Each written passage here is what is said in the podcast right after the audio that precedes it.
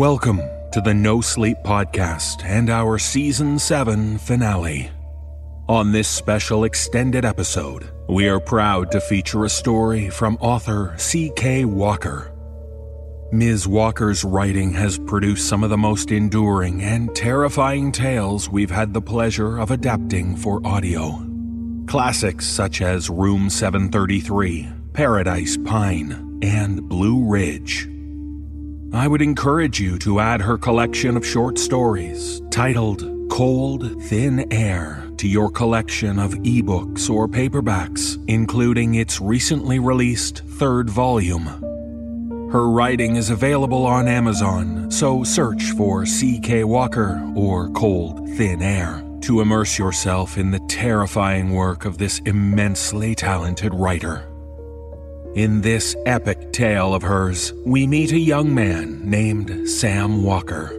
Sam and his family move to the small town of Drisking, where he quickly starts to learn the terrifying truth about a quaint urban legend in that small mining town. This production stars Matthew Bradford, Jessica McEvoy, and Jeff Clement including 14 of our voice actors from the No Sleep Players. And it features special guest stars Kate Siegel, Mike Flanagan, Todd Faulkner, and Alison Crane. And now, we invite you to join us in Drisking to listen warily for the strange sounds coming off the mountain and to brace yourself for the disturbing truth behind Borrasca.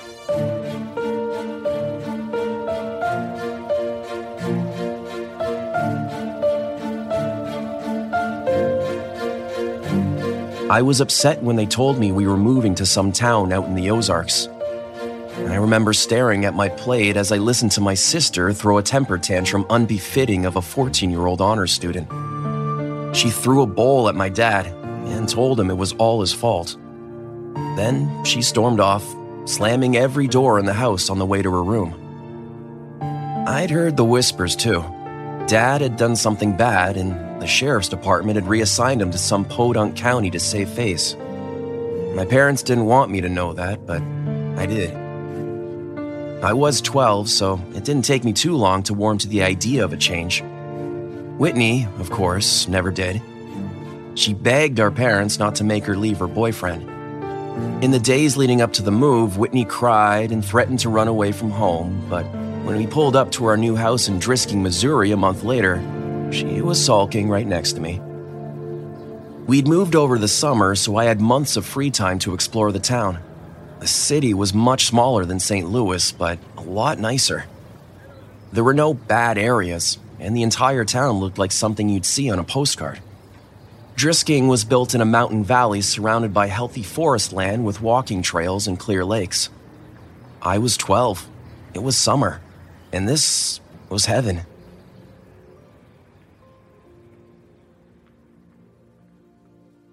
We'd only been living in Drisking for a week when our next door neighbors came to introduce themselves Mr. and Mrs. Landy and their 13 year old son, Kyle.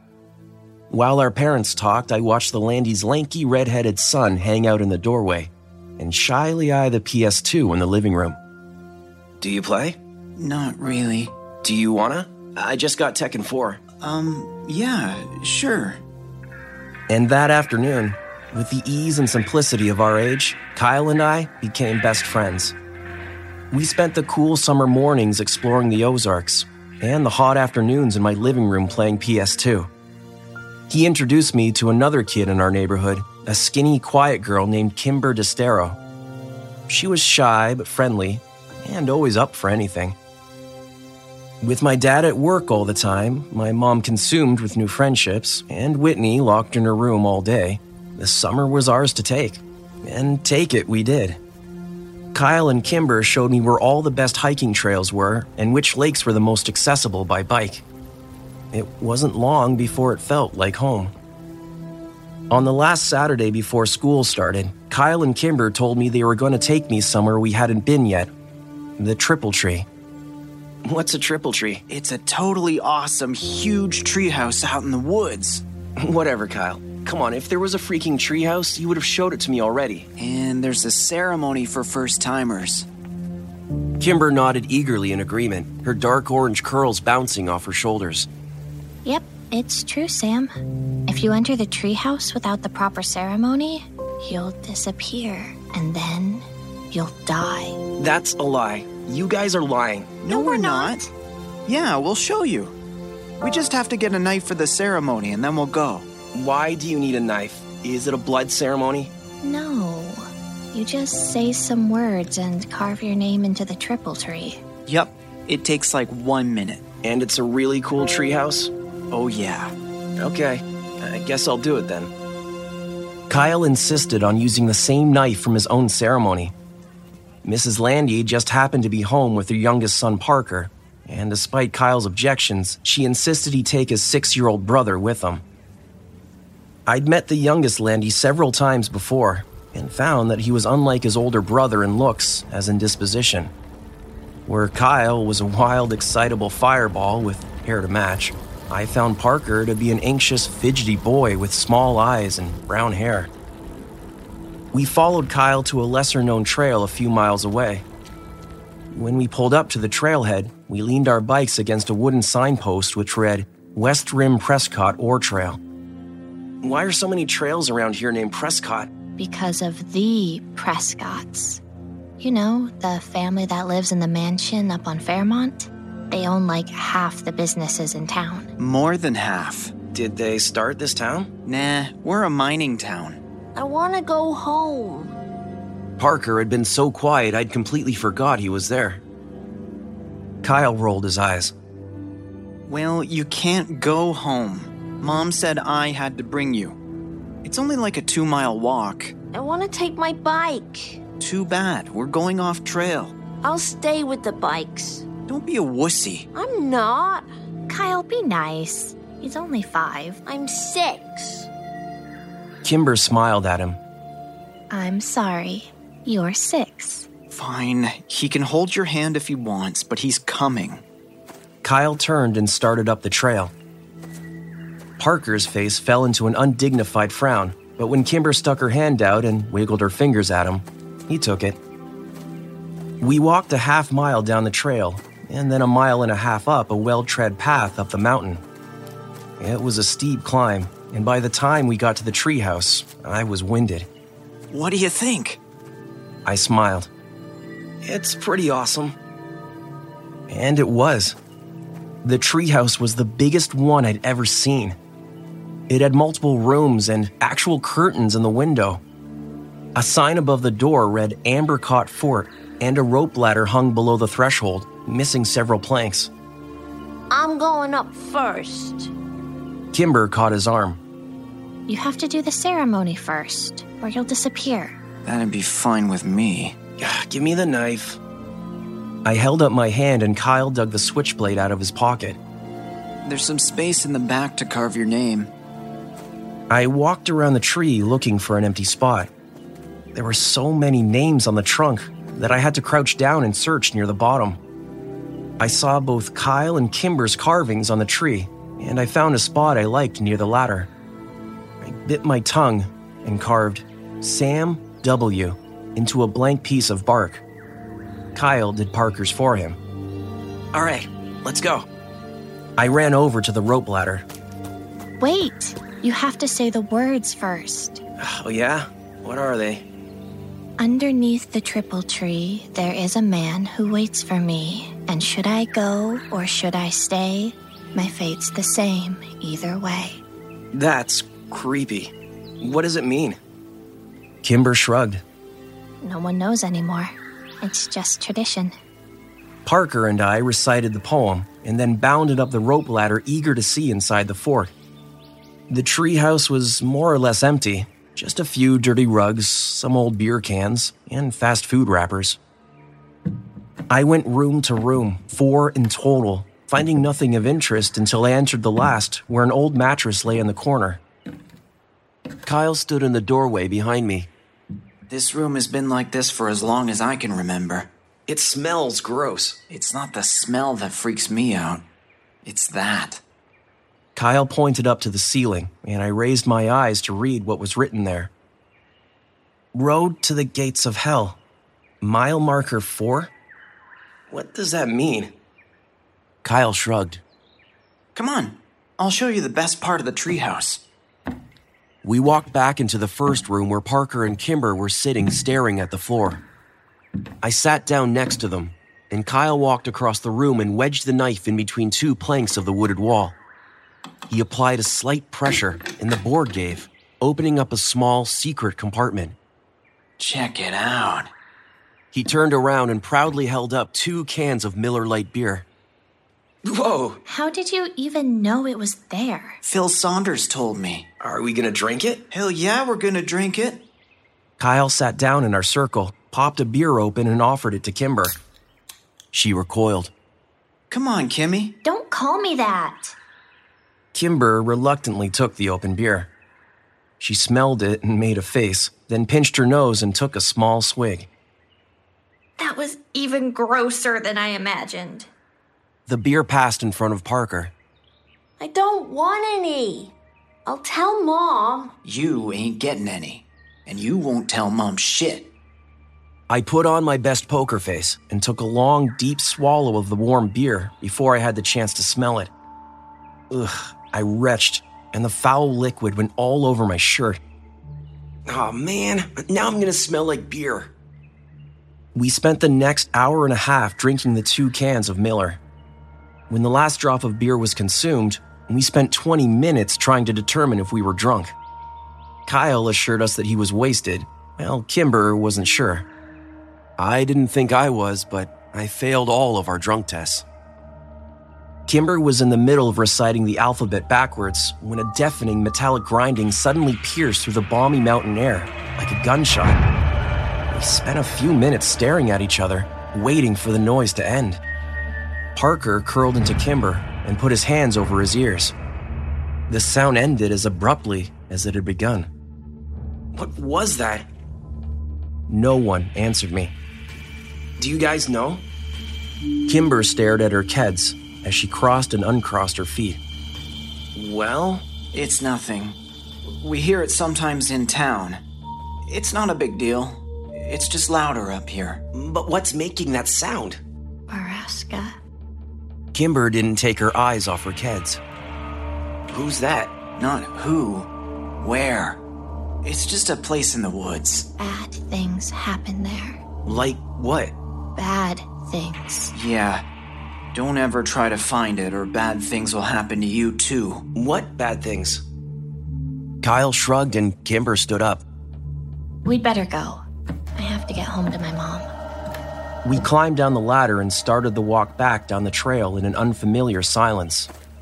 I was dying of curiosity, but couldn't decide what to ask. So, who lives there? Where?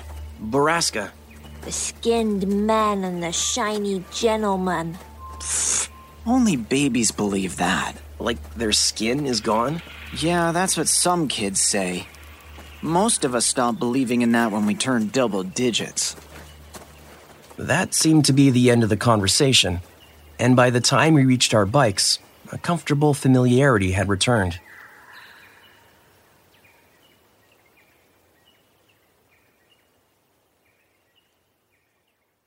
By the time school started, I'd completely forgotten about Borrasca. I was much more worried about being late on my first day. Kyle and Kimber were already waiting at the flagpole when I arrived a few minutes late. Dude, you almost missed the bell. I know, sorry. Whose class are you in? Kimber was wearing a red sweater and leggings with frogs on them. Her curly orange hair was brushed into ringlets, and her lips were pink and shiny. Ah, Mr. Diamonds. Me too. Lucky. I'm in Mrs. DeVerdes. My mom had her when she was a kid. Really? What did your mom say about her? That she gives out homework on the weekends. Fuck. Excuse me, Mr. Landy? I immediately recognized the tall man that had appeared behind Kyle. So, sorry, sir. I meant, dang. Uh, Hi, Sheriff Clery. Even though I'd only met him a few times, I really like my dad's boss. Hello, Sammy. Excited for your first day? Sheriff Clery crossed his arms in front of him and widened his stance imposingly, giving me a wide smile. Yes, sir. And then added lamely, What are you doing here? I'm giving a presentation to the fourth graders about school safety. I smiled. Cool. Sheriff Clery gave Kyle one last warning look and then walked away. I turned to Kimber and found an empty space that smelled slightly of strawberries. She took off. She is annoyingly on time for everything. As if to illustrate his point, the bell rang. I walked into class and smiled when I saw that Kimber had saved me a spot at the back. Mr. Diamond, a short, round man of 40 or so, nodded at me when I came in. Mr. Walker, I presume? Um, yeah. Welcome to Drisking Elementary. I rushed past him to the desk next to Kimber. Kimber spent the morning introducing me to other kids in our class. Most of them were nice, if sort of underwhelmed by me. They said their hellos and asked where I was from. The conversations usually ended with an unimpressed, okay. A group of girls sitting near the front snuck looks at me all morning and snickered to themselves. I asked Kimber who they were, and she just shrugged. During our second break, they approached me at the pencil sharpener. A girl with dark hair spoke first. Are you friends with Kimber Destaro? Yeah. I looked over at Kimber. She was watching me with worried eyes. Are you related to her? No. I didn't think so because you don't have orange hair. A second girl with an oddly round face spoke. You don't have to be friends with her, you know. I want to be friends with her. A third girl lurking behind the other two snorted. She had pretty auburn hair and a rude upturned nose. You're going to be very unpopular here. Better than being a bitch. Rude nose and round face gasped, but dark hair smiled. We'll see. The three returned to their corner of the room. I sat back down next to Kimber. What did they say? Uh, they said you're too pretty, and that you make them look ugly in comparison. They want us to stay away from them. Liar. But I could hear the smile in her voice.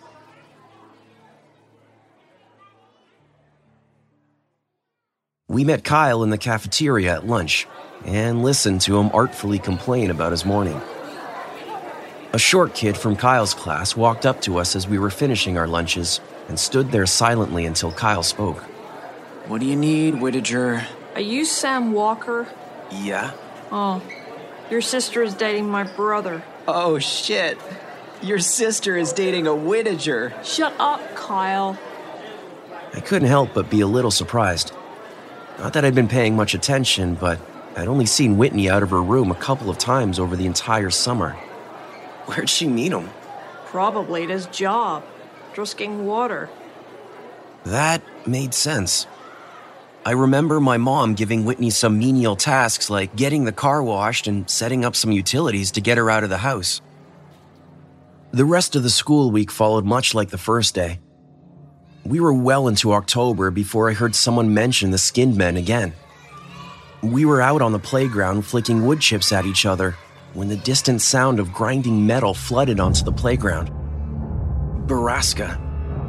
Phil Saunders said, Yep, the skinned men kill again. Kyle said only little kids believe in skin men. I threw an accusatory look at Kyle. They do. Phil is just stupid. Screw you. Why don't you ask Danielle? She's seen them. Phil scanned the playground and then yelled at a blonde girl talking to Rude Nose. Hey, Danielle, come here. The blonde girl rolled her eyes and came skipping over. I already told you. Kayla doesn't like you, Philip. Tell them about the skinned men. Phil gestured to the air around us. Why don't you tell them? Because you saw them, I didn't. I didn't see them. Paige saw them. Oh. Phil said, and an uncomfortable silence descended. You guys are so weird.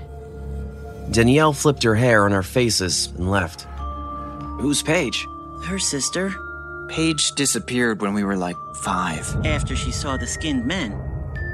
The sounds from the mountain ended then, and the subdued atmosphere of the playground disappeared with it.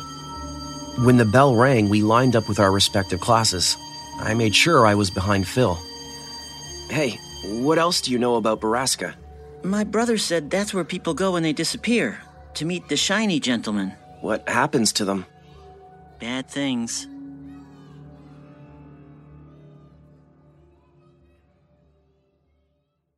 It wasn't until Christmas break that I heard Borrasca again. It was December, and there was a thick blanket of snow on the ground, which only amplified the noise coming off the mountain. From my room, I watched my dad's cruiser pull up and went downstairs to meet him. I passed my sister's door on the way down and heard her giggling in that annoying teenage way, and I cringed. I hoped Kimber never got like that. Hi, Dad. He stomped the snow off his boots and smiled. Sammy, how many years has it been? It was true I hadn't seen much of my dad lately. He'd been working a lot, but doing what I didn't know since this was the quietest, lamest town ever. Mom thought Sheriff was grooming Dad for his job since Clery was old and Dad never really disagreed with her. I wondered if the people in town would vote for an outsider. Do you hear that noise? What am I, deaf? Do you know what it is? You know, I asked the sheriff the same question, and he told me it comes from private property up in the Ozarks. Is the property called Borrasca? I have no idea. Borrasca? Where'd you hear that? I shrugged. Um, kids at my school. Well, it's nothing to worry about, Sammy. Probably just some logging equipment. But have you heard that word before? Nope, I have not heard that word before. Have you ever heard of the skinned men? Skinned men? Good God, Sam. Is your sister telling you these stories? No. Whitney? No, Dad. Whitney doesn't even talk to me. I heard a door creak open, and Whitney peered over the railing, phone in hand. Are you trying to scare your brother? Dad, no. Whitney laughed. As if I'd waste my time. You aren't telling him stories about skinned men? No, Dad, I told you I heard it at school. He gave us a look that said he didn't believe us and walked into the kitchen. Whitney stuck her tongue out at me. Real mature, Whitney. I yelled up at her, but she was already gone. I'll tell Dad about your boyfriend.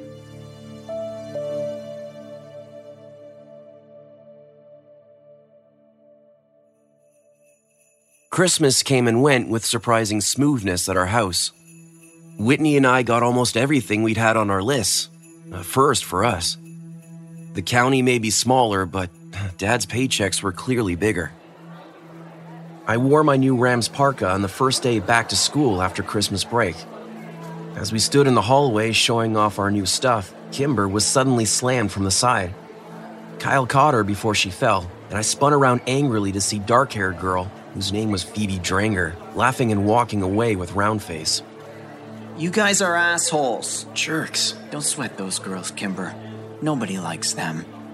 People are just nice to them because they're related to the Prescotts. Kyle tried to give her an awkward pat on the back, but Kimber turned away from him and ran in the opposite direction. I hate those girls. I know. They're bitches. I'd better get to class and make sure they don't try to talk to her. There's an assembly this morning. No class until after lunch. What's the assembly for? It's probably the History Society presentation. Ah, great. I rolled my eyes. You couldn't get much more boring than that. We found Kimber already in the auditorium. She had collected herself and saved us both seats at the back of the room. Mrs. Taverdi walked on the stage as we sat down. This morning, we have a special presentation for you from the Historical Preservation Society of Drisking. If you have questions during the course of the lecture, please raise your hand. Like that'll happen. I'd like to introduce to you Kathryn Scanlon and Mr. James Prescott. Jimmy Prescott and not his dad? That's so weird. Dude, Thomas Prescott has done this presentation every year for like 20 years. It's definitely weird. Patrick Sutton leaned forward from behind us and whispered, It's not weird. Tom Prescott went crazy like a year ago. He didn't do the presentation last year when my sister was here either. I don't like Jimmy Prescott. He gives me the heebie jeebies. The presentation was as slow and boring as I'd feared. Kathryn Scanlon talked about the first settlers here and went on to Alexander Drisking's discovery of a motherlode of ore in the mountains. Then James Prescott took the stage to tell the story of his family's journey to town and their role in the revitalization of Drisking in the 50s. Unfortunately, I found Jimmy Prescott to be infallibly charismatic and entertaining, and I was so busy laughing at his jokes and absorbing his stories that by the end of the presentation, I realized I had my hand raised to ask a question, which Kyle quickly warned me was social suicide. Yes, the young man in the blue shirt. um, Mr. Prescott, why did the mines close? Are any still open? That's a very good question. What is your name? Sam uh, Walker. Ah, I believe I met your father the other day at the sheriff's office. Welcome. As to your question, most of the mines were closed in 1951 after a period of unprofitability. The mountain ran out of ore, refineries were abandoned, and the town suffered for years. The miners and their families moved away, stores went out of business, schools closed. Drisking became a ghost town. That would have been the end of it if it weren't for stubborn families like mine who refused to leave. After years of hard work, Drisking became the picturesque haven in the Ozarks that it is today. As for your second question, yes, I believe there may still be one mine in operation. Good questions. Anyone else? I sat back down and Kyle shook his head at me. Bro. The assembly suffered through another 15 minutes of awkward Q&A until Mrs. DeVerdi finally cut us loose. We were released into the cafeteria to wait for the lunch lines to open. Kyle, Kimber, and I sat in our usual corner. That was so boring. When are they going to realize that no one cares about Drisking's history? Sam seemed to care. I just wanted to know about the mines. Mines are creepy. Yeah, but all our mines were blown up. You can't go in them anymore. Blown up? Kimber nodded. Some kids died after going into the mines, so the city set off controlled blasts to implode the caverns. At least that's what my mom told me.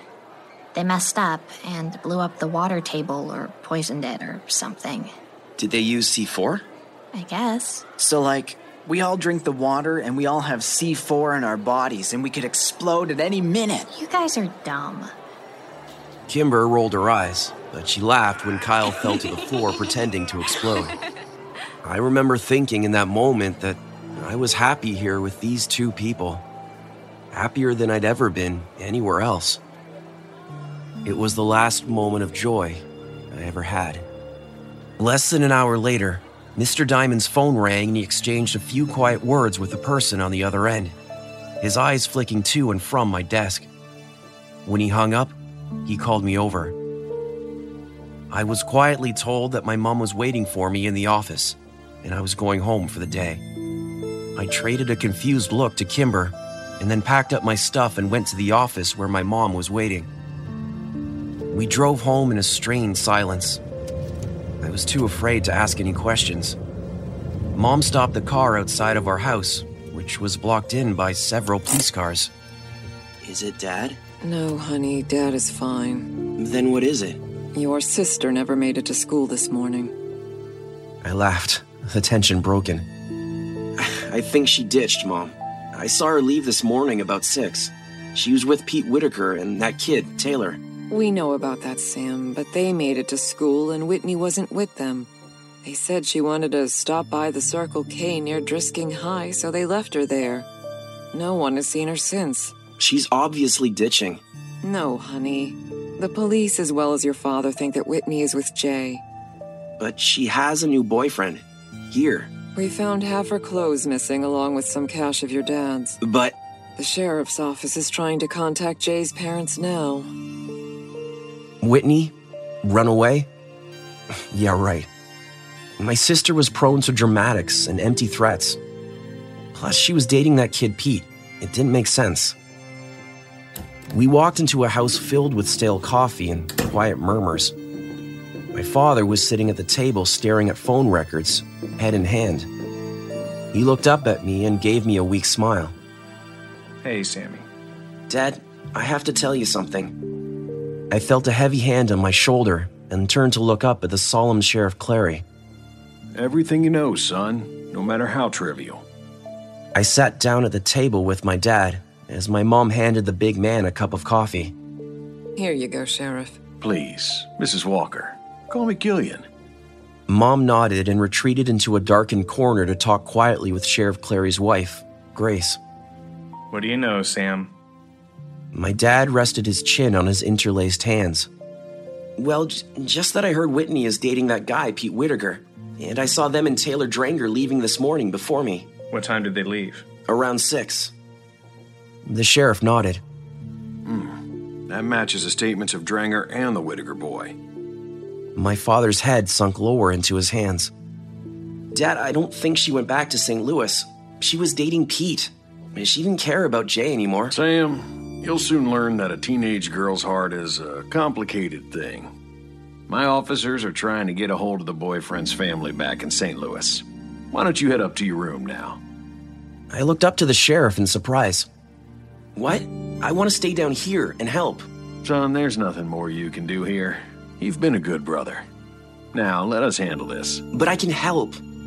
You already have. Dad. I looked over at him for help. Go to your room, Sam. I turned away from them in a rage and stomped upstairs, slamming my bedroom door behind me. I sat down on my bed in disbelief. I spent hours there, feeling helpless. Where was Whitney? Was she scared? Was she alone? Was she dead? I got out of bed and went to check my email. I was expecting lots of messages from Kimber and Kyle, but there was only one. Did Whitney go to the treehouse? I stared at the computer screen for a long minute, Kimber's words from last fall tumbling around in my brain. If you enter the treehouse without the proper ceremony, you'll disappear and then you'll die. I didn't buy that Whitney had gone to Circle K that morning, and I especially didn't believe that she'd hitchhiked out of town. Nothing they were saying made sense if you knew my sister, but maybe this did. Maybe she and her boyfriend went to the treehouse to make out or something, and maybe he'd left her there. Maybe she'd gotten lost. I went downstairs and snuck my bike out of the garage to ride the three miles to the West Rim Prescott Ore Trail. When I pulled up to the trailhead, I was surprised to see two bikes already locked to the signpost and my two best friends sitting in the snow next to them. I knew you'd come. Kimber jumped up to hug me. I said nothing and they didn't push. Kimber pulled my scarf tighter around me and we started up the trail. The silence between us stretched, but comfortable. I trudged through the snow looking for the shoe prints of Whitney's wretched Ugg boots, but the snow was coming too fast to see. The hike up the mountain was harder and wetter than when we'd come up in the fall, and when Ambercott Fort finally came into view over the ridge, it was a welcome sight. The sun was getting low. I stumbled as I ran up to the tree, calling Whitney's name to the quiet wild. Kyle was right behind me and leapt onto the rope ladder, climbing quickly up the planks. Kimber quietly said my name from where she stood at the triple tree. I ran over and followed her finger to what I already knew was there. It was freshly carved. Whitney W. My breath froze in my chest, and my vision blurred. As the sun took its last desperate breath before plunging into the deep of the horizon, a deafening metallic whirl rang out from the wilderness and spilled down the mountainside.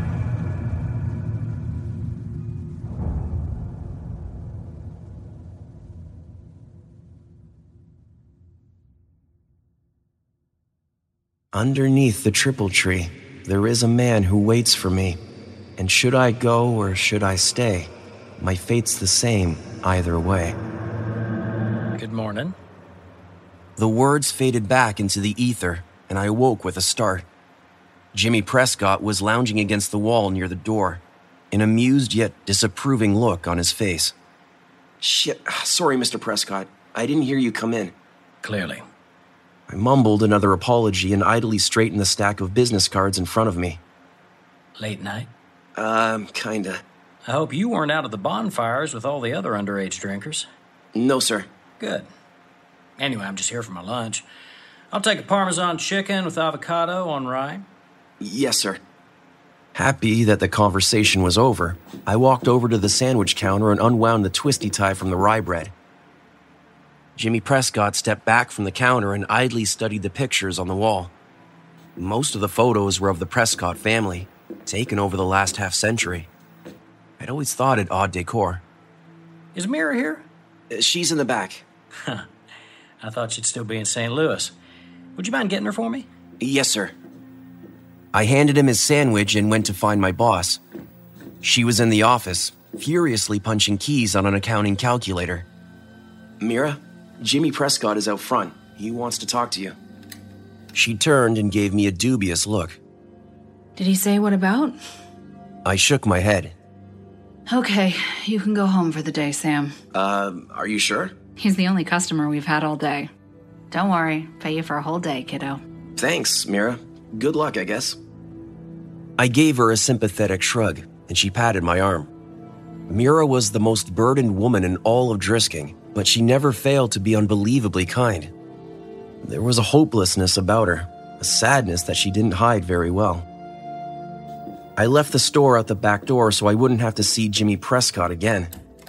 His yellowed ambered eyes always set me on edge. I hopped in my car and texted Kyle that I was off work. He answered immediately and told me where to meet him. I threw the car into reverse and headed toward Crystal Lake. I had to park a half mile away since it was so packed. I eventually found Kyle and Kimber sitting on a boulder jutting out over the beach. Kimber was sunbathing in a blue bikini, and Kyle was wearing his no one can tell where I'm looking sunglasses. What'd I miss? I sat down next to Kimber. Not much. Just more beer.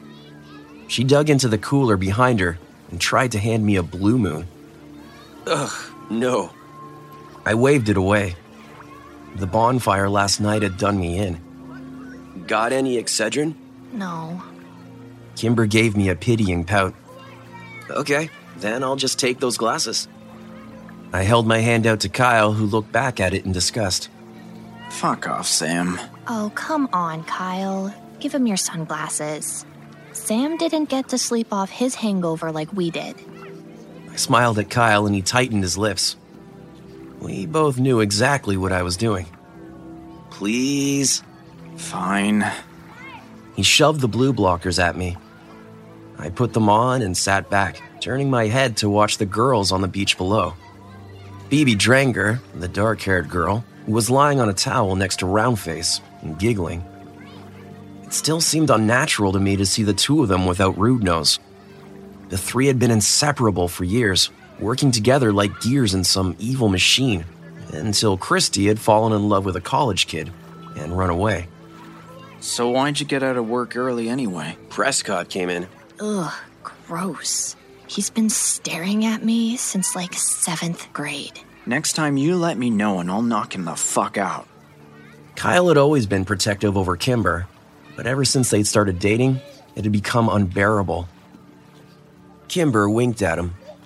So, what did he want, Sam? He wanted to talk to Meera, probably about the shop. You mean about how no one goes there and the business should have closed years ago, but it won't because the Prescotts are stubborn and vain? Probably. I mean, she looks pretty worried. I can count on one hand how many sandwiches I've sold in the past month. Ouch. Yeah, pretty sure she's getting chewed out. I really don't like that guy.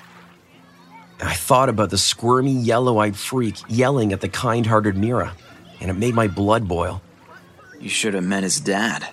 He was a piece of work. Ugh, Tom Prescott.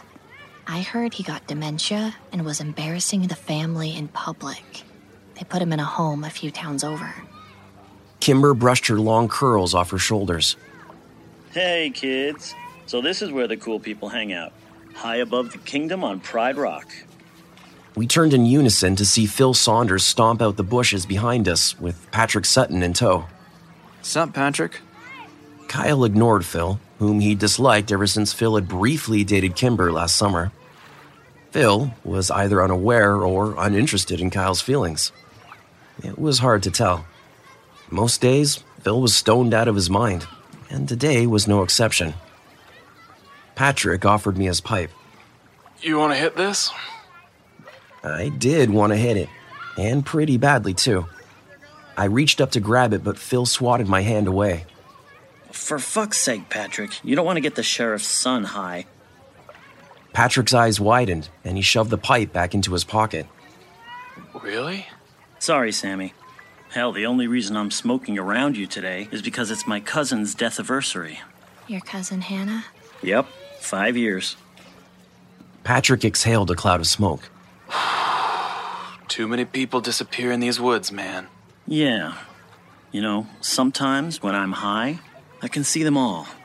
And I feel like I know the answer to the mystery. Like I'm close to solving it. I see the puzzle put together in my mind, but I can't tell what the picture is, you know? You're fucking high, Saunders. We all are, man. We all are. Everyone in this town is drinking the Kool Aid. Kimber raised an eyebrow at him but said nothing. Well, not the dead kids. I can see what they looked like before they went into the ground. Or is it the grounder? I see them all Hannah, Paige, Jason. Hell, I even see your sister, Walker. Kyle, who I knew had been monitoring the conversation for any mention of Whitney, sat up quickly. Nah, the Walker girl ran away. Remember? I saw Kyle and Kimber exchange a quick look as I tried to remain impassive from behind the blue blockers. That true, man? And there it was. I knew Kyle and Kimber had always wondered what I thought about Whitney and if I ever truly believed the official statement that she and Jay had run away together. But they never brought it up. I wanted to talk to them about it, but I just couldn't. Everyone thought that I'd spent the last five years quietly grieving and that I'd likely put it all behind me. The truth was that I'd never given up on Whitney. I'd waited years for Jay to show up on social media, and when I finally found him last year, I'd been devastated. I'd always hoped the official report was true and that Whitney was somewhere far away from here, alive and happy with Jay Bauer. But his Facebook page showed a thriving college kid, his ex girlfriend Whitney, the furthest thing from his mind. When I'd brought the evidence to my dad, he'd read the pages I'd printed off and then shut the door to his office with me on the other side. I heard him crying in there for hours as I waited for word that he'd reopened the case and was bringing the smackdown to the Butler County Sheriff's Department. But he'd emerged with a dry face and a grim expression. Justice had never come, and he never mentioned Jay Bauer again. For whatever reason, I never told Kyle and Kimber about the incident. Maybe it was because I was worried they'd blow it off like my dad had, or maybe, far more likely, I didn't want them to know how obsessed I'd become with Borrasca and the skinned men. I knew, as assuredly as the sun would rise tomorrow, that Whitney had been taken there, just like all the others who had gone to the Triple Tree. I knew I needed to say something. Yeah, it's true. She ran off with this guy Jay from her hometown.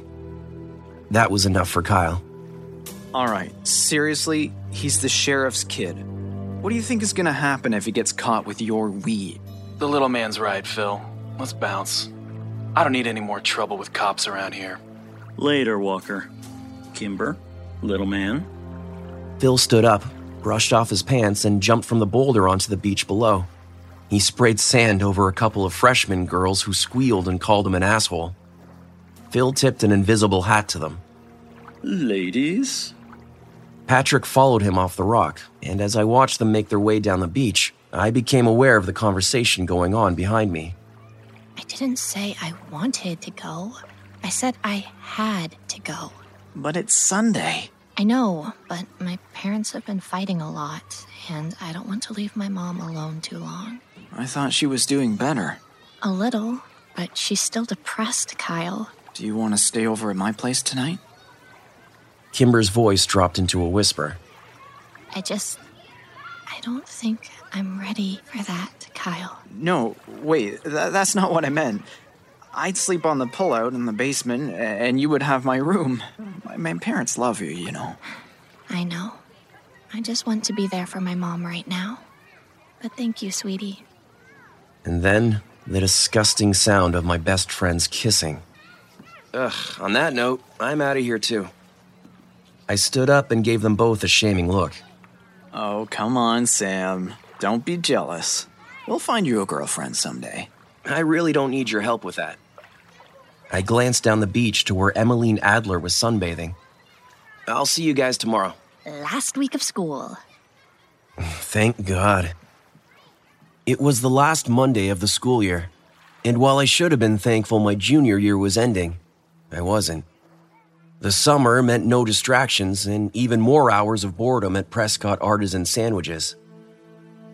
But I wasn't looking forward to tomorrow for another reason Junior Ditch Day. My dad had found out about the tradition several weeks before and had warned me to set a good example.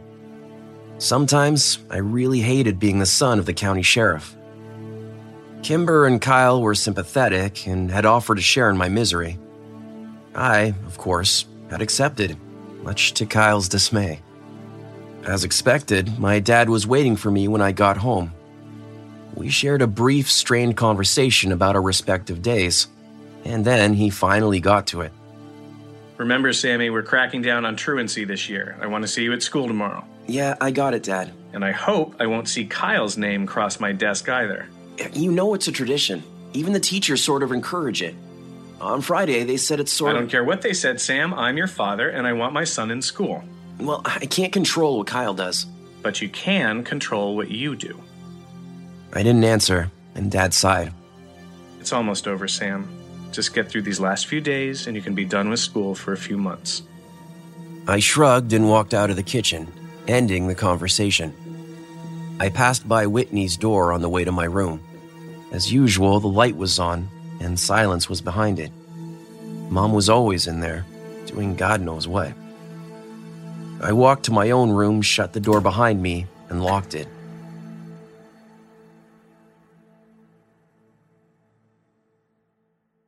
The next day was rough. There were a few other kids that hadn't skipped school, and the looks they shot me made it clear that my dad was the reason they were there. Kimber, great friend that she was, happily went to her classes like it was a normal day. Kyle attended all of my classes with me. The teachers, looking forward to an easy day, couldn't have cared less. Just before lunch, an officer came around to all the classrooms and asked for copies of the attendance sheets. Dad really wasn't kidding about cracking down this year. I was gonna get shit from people all summer. At lunch, Kyle and I went to my car to smoke. Usually, we were concealed by dozens of pickup trucks, but today we were out in the open. Kyle didn't seem to care and pulled out his bowl. Did you text Kimber? Yeah. He let the smoke sit in his lungs before he blew it out all over my dashboard. She went home at third period. Her mom called. Doesn't her mom hate you? I took my turn with the bowl. Yeah, but that's a fairly new development. Only since Kimber and I started dating. I'm pretty sure she always hated me and just hid it better before. Now she's all depressed and doesn't give a shit. It was hard to picture anyone hating Kyle. I hit the pipe again. Hey let's not even go back today. you think? Yeah, I mean, you put in four periods, you've been a good son. And they've already come around and collected the attendance sheets. You're fucking baked, Kyle. Seriously, let's go. It was hard to argue because Kyle was right. And if I left now, I'd have enough time to go to GameStop before work. Fuck it. I turned the key in the ignition. Kyle sat up in his chair and rolled down the window to clear out the smoke. Can you drop me at Kimber's? Sure, but how are you gonna get home when her mom kicks you out? Kyle rolled his eyes. That was one time. GameStop didn't have what I wanted, and neither did Prescott Games and Media. Since I had nothing else to do, I decided to show up early to work in hope that Emmeline would be there. Only the three of us worked at the shop, and sadly, I never got to see her since she worked the shifts I didn't. Sad because she was the reason I'd applied to work there in the first place. I went into the back to tell Meera I was there and found her slumped over a pile of receipts. This wasn't an unusual way to find Meera, but something seemed different today. I immediately felt a disturbance in the force, but before I could quickly retreat, she sat up. She was crying. Are you, um. She quickly wiped her eyes. I'm, I'm um, sorry, I'm sorry. Is it four already? No, I just thought maybe if I came in early. Oh, right, it's your ditch day. Sorry. really don't understand it, Sam. The store has been operating in the red ever since I was hired to manage it. What am I doing wrong? I, I don't know. No one comes in here, ever. And Jimmy refuses to let me post advertisements, says they're unsightly. But how does he expect me to pull in business? I had nothing. I just shook my wide eyed head at her. Sorry, Sam. Go ahead, go out to the front. She didn't have to tell me twice. The front didn't end up being much better. I could hear Meera crying over the store's dated music track. Her sobs went from painfully audible to muffled whimpers. After half an hour, I couldn't take it anymore. I was entirely unequipped to deal with a woman's emotional breakdown, so I decided to call Meera's husband, Owen. He answered on the second ring. I breathed a sigh of relief when I heard his truck pull up outside and saw the tall, girthy Owen step out. I'm sorry to call you at home, Mr. Daly. I didn't know what else to do. That's okay, Sam. You did the right thing. He looked haggard, as if the situation wasn't new to him. Is she okay? Yeah, we're just going through some things. Owen ran a hand through his hair. Has Meera told you about her, uh, appointments? No. Well, we've been trying to have a baby for a few years. Painful years. It's just so goddamn important for her to have a baby. Did you know she blames me for our fertility issues? He walked around the room, glancing at the pictures on the wall and talking to the air. I understand why it's important to her. I just don't understand the obsession with it. You know? Because she's the last McCaskey on the planet? I mean, does she even realize that our baby wouldn't be a McCaskey? He'd be a Daly. Never marry a woman with four dead uncles. The obsession with lineage and. Four dead uncles? Yeah, you know, the famous ones. The four brothers who died in the Drisking mines. Well, see, that only left her dad. And her parents were only able to conceive her, which leaves her as the last McCaskey. So, of course, you can see how this is all my fault. I looked at him blankly, and he sighed. I'm sorry, kid. These problems are way over your pay grade. With our medical issues and Meera's absolute abhorrence to our other option, I just. How did they die? I was desperate to talk about anything else. The McCaskey boys? I don't really know. They died on the mountain somewhere. Have you heard of the Skin Men? Skinned men? Yeah. I don't think so. What about Borrasca? Owen Daly squeezed his eyes shut and pushed in on his temples with his fingers. What? What does a Borrasca have to do with anything? Owen? Meera's voice squeaked from the doorway. Baby, are you okay? Sam called the house. I want to do it. You do? I called him. His eyes flicked over to me. Sam, why don't you take off for the day? Meera and I will handle things here. Uh, oh, okay. Yeah, I'll just. I bolted for the door. Once I was out of the parking lot, I called Kyle. Weird shit is going on in this town. What happened? I can't explain it over the phone. Where you at? I'm at Kimber's. Are you off work? Yeah. Can you come get me? When I pulled up, Kyle was sitting on the curb outside Kimber's house. She came out when she saw me and gave Kyle a hug. I'm so sorry. She's really upset today. She wouldn't even let me leave the house to sit with you. It's okay. Don't worry about me. I just wanted to make sure you're okay. I'm okay. And my dad will be home soon. Text us when he gets home, and we'll come get you. I wish I could, but I'm babysitting tonight until 7:30. Kyle and Kimber hugged goodbye, and then she rushed back into the house as something crashed inside. So what's going on? You're still wearing your apron, you know. I peeled it off. Meera had a breakdown. Really? What happened? I told Kyle the full story, paying particular attention to the four uncles. Yeah, the McCaskeys. I've heard of them. Didn't know Meera was one, though. I thought they were all dead. Yeah, I, I guess she's the last one. Do you think the McCaskey deaths have anything to do with all the disappearances? It had been years since I'd mentioned anything about Borrasca, and Kyle choked a little on the drink. I don't, I don't, uh, I don't know, man.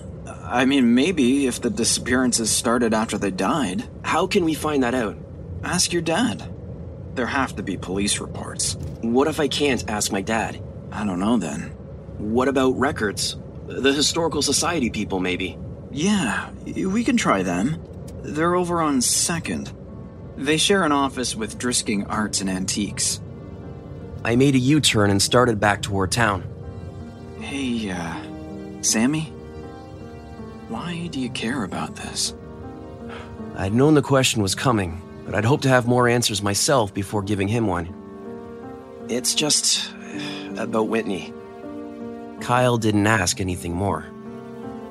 The Historical Preservation Society was at the back of the antiquities shop, and the owner, a stone faced Mr. Dranger, eyed us warily as we walked through his store. At the end of the hallway, we found a small room with two desks pushed together. They were stacked high with books and folders of loose paper. We could hear someone typing behind the stacks. I cleared my throat. uh, hello? A small woman popped up from behind the desk. I recognized her as the same woman who gave us the lecture in sixth grade. Hello. How can I help you boys? I have a few questions about Drisking's uh, history, I guess. Oh, great. Is this for a report? Have a seat, boys. She gestured to the empty chair sitting behind the other desk. Kyle sat down, looking uneasy. Yeah, it's for an essay we have to write. I think you gave a lecture to us like five years ago with Jimmy Prescott. Oh, yes, I give that lecture every year with Mr. Prescott. Yeah, it was you and one other guy, too. A bald guy. Kyle shifted uncomfortably in the wooden chair. Yes, that was my fiance, Wyatt Dowding. He passed several years ago. Oh. So, um, Miss. Miss. Scanlon, but you can call me Kathryn. I hated calling adults by their first names. Kathryn, um, we want to know about the McCaskey kids? Kathryn shook her head. Oh, a dark part of history there. But history, nonetheless. When did it happen? And how did they die? We don't know. I mean, they certainly perished in the mines, but their bodies were never recovered. I would think dehydration and exhaustion killed them within days of getting lost down there. That was 1953, I believe. And the mines closed that year? Around then, yes. There was a legal spat between the city and the Prescott family who wanted to leave the mines open until the bodies were recovered. The city won, and the mines were condemned. Wait, why did the Prescotts care? Don't you want to write this down? Kyle tapped his temple twice with his finger. Kathryn shrugged and continued. The Prescott and the McCaskey families are closely related. Tom Prescott was paying teams of unemployed miners to go down in the mines and search for the boys. The city had enough of it. The mountain was unstable and they didn't want any more deaths. The mines had been abandoned years before and were structurally unsafe. After the city banned the recovery teams from the mines, members of the Prescott family started going down there themselves. One of them, a cousin, I think, died during the search from a fall down a shaft, and the city reacted. Less than a week later, they had the mines collapsed. With bombs? Well, with explosives. And that's what led to the incident, as it's called. By this time, the mines had been unprofitable for a few years, and the city was quite broke. They hired a less than reputable company for the implosion, and, well, they accidentally broke into Drisking's water table. The city went into debt trying to purify the water of silt and iron ore. It wasn't until years later that things started getting better, thanks to the Prescotts, who truly did revitalize Drisking. Kyle's phone chirped and he pulled it out of his pocket. It's Kimber. She wants us to come over. Yeah, okay. Um, thanks, Mrs. Scanlon. Or Kathryn. Sure. If you have any other questions, feel free to come by. We're almost always open during the day. Thanks.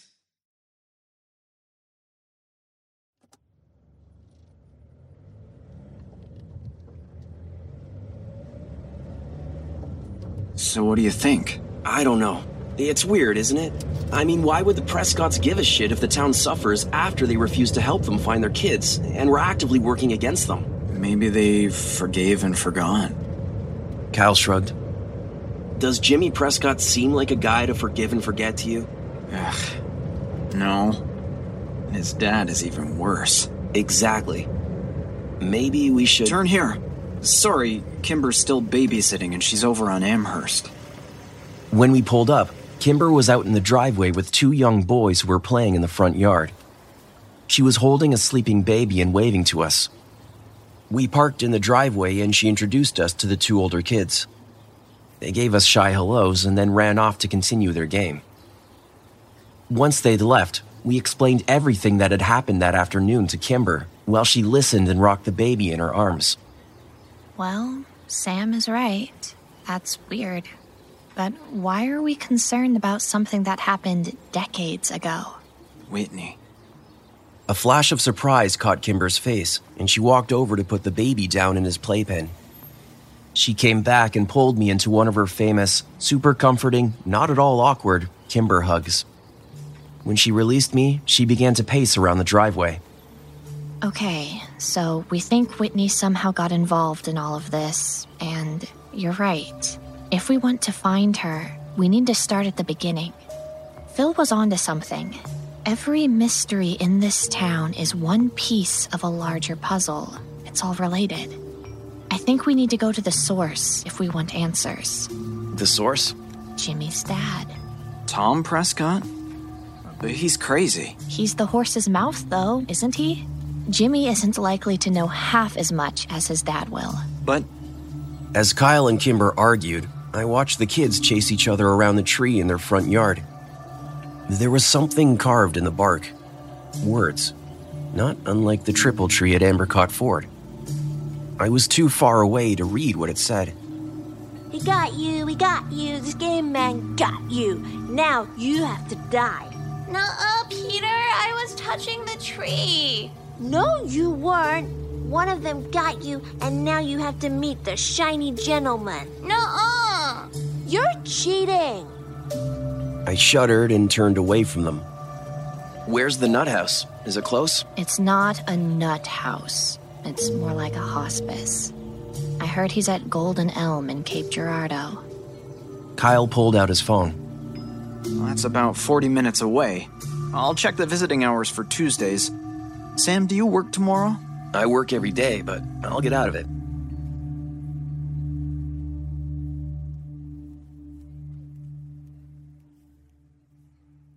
The following day dragged on like any last Tuesday of the school year. Most people talked about what they did with their ditch day, or complained about a cop showing up at their house to issue them a ticket while sliding less than pleased looks my way. When the final bell rang at 3:30, I grabbed my bag and booked it to my car. Kyle and Kimber were already waiting for me. The drive took longer than expected when I got lost in Cape Girardeau. The town was bigger than Drisking, and the streets weren't laid out with any sort of logic that I could see. By the time we arrived at Golden Elm, there was only 20 minutes left for visiting hours. We're here to see Mr. Thomas Prescott. Old Tom? Wow, he hasn't had a visitor since his son came in around Christmas. Oh, how lovely. I'll get someone to escort you. An orderly led us down a long corridor and pointed to a room at the end. He likes to read in the sunroom. We found the room empty, save for an old, thin man sitting at a table sliding chess pieces over a backgammon board. Tom Prescott? Kimber smiled. He didn't look up, and I wondered if he'd heard her at all. Kimber took a deep breath to try again, but the old man suddenly slammed his fist on the table. I'm him, goddammit. I'm Thomas Prescott. Don't call me Tom. People's kids used to have more respect. I'm sorry, sir. Kimber sat down in the chair opposite him. You kids have no respect. Do you even know who I am? Uh, it's my son's fault. That boy's mama should have whipped him but she was soft, and now he's running around my town getting drunk and spreading his vulgarity. My apologies, Mr. Prescott. I never meant to be disrespectful. We're from Drisking. You're the man who built our town. We greatly admire you. The town was dying, and then you fixed it. I did what I had to do. It was my town. It still is. Who are you, little girl, to come in here and suggest otherwise? Oh, no, I. And as for who we are, we're Meera McCaskey's kids. Huh. So you're Ada's granddaughter. That explains why you're not there. Kyle and I exchanged a look over Kimber's head. We're right here, Mr. Prescott. You know what I meant, young lady. I rescued the town. That's my town. Of course, they were gonna let me do anything I wanted as long as the money kept coming in. It's still my town. Is the money still coming in? Well, you're here, aren't you? They didn't like it, but they took the money. They didn't know everything, but they suspected some. And they kept electing Clery, and they kept taking the money. Prescott picked up a pawn and ran his fingers over it as he talked. It's just a powder, you know, so unassuming. A fine, soft powder. The powder doesn't know what it is. It doesn't know it's bad. It's the people who say it's bad. But it needed to be done. You know that, Ada. You know we had to do it. I know. I know we had to do it. But it's your son. I don't think he's doing it right anymore. Well, of course he isn't. The elderly Prescott slammed his fist on the table again, and two rooks tumbled to the floor. They were mine. He took them from me. He thought he could do it better, but he took mine, and he ruined my legacy. Decades of work, and now it's all run by the powder. The dust of my crumpled empire. What about the skin men? What are you talking about, boy? Man, the treehouse. The triple tree. What is it? What is it for? Triple tree? Is that what he's offering again? We only paid triple the price for a short while when things were slow. Where is Has my idiot boy been telling you that? Did he offer you triple for them? Ah, he's ruining my town, isn't he? God damn it! You get him in here. Ada, get my boy on the phone. You tell Jimmy I want to talk. You tell him they're still mine. Ada! Ada, get Jimmy on the phone. Kimber jumped up, and Kyle pushed her behind him as the old man rose to his feet, tall and surprisingly imposing for his fragility. We were already backing toward the door when the orderly came in with a disapproving look on his face and shooed us out.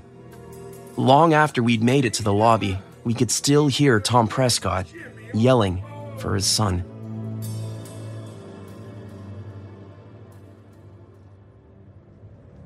The ride home was quiet, and I spent it trying to fit the pieces of the puzzle together. The skin men, the triple tree, the shiny gentleman, the powder.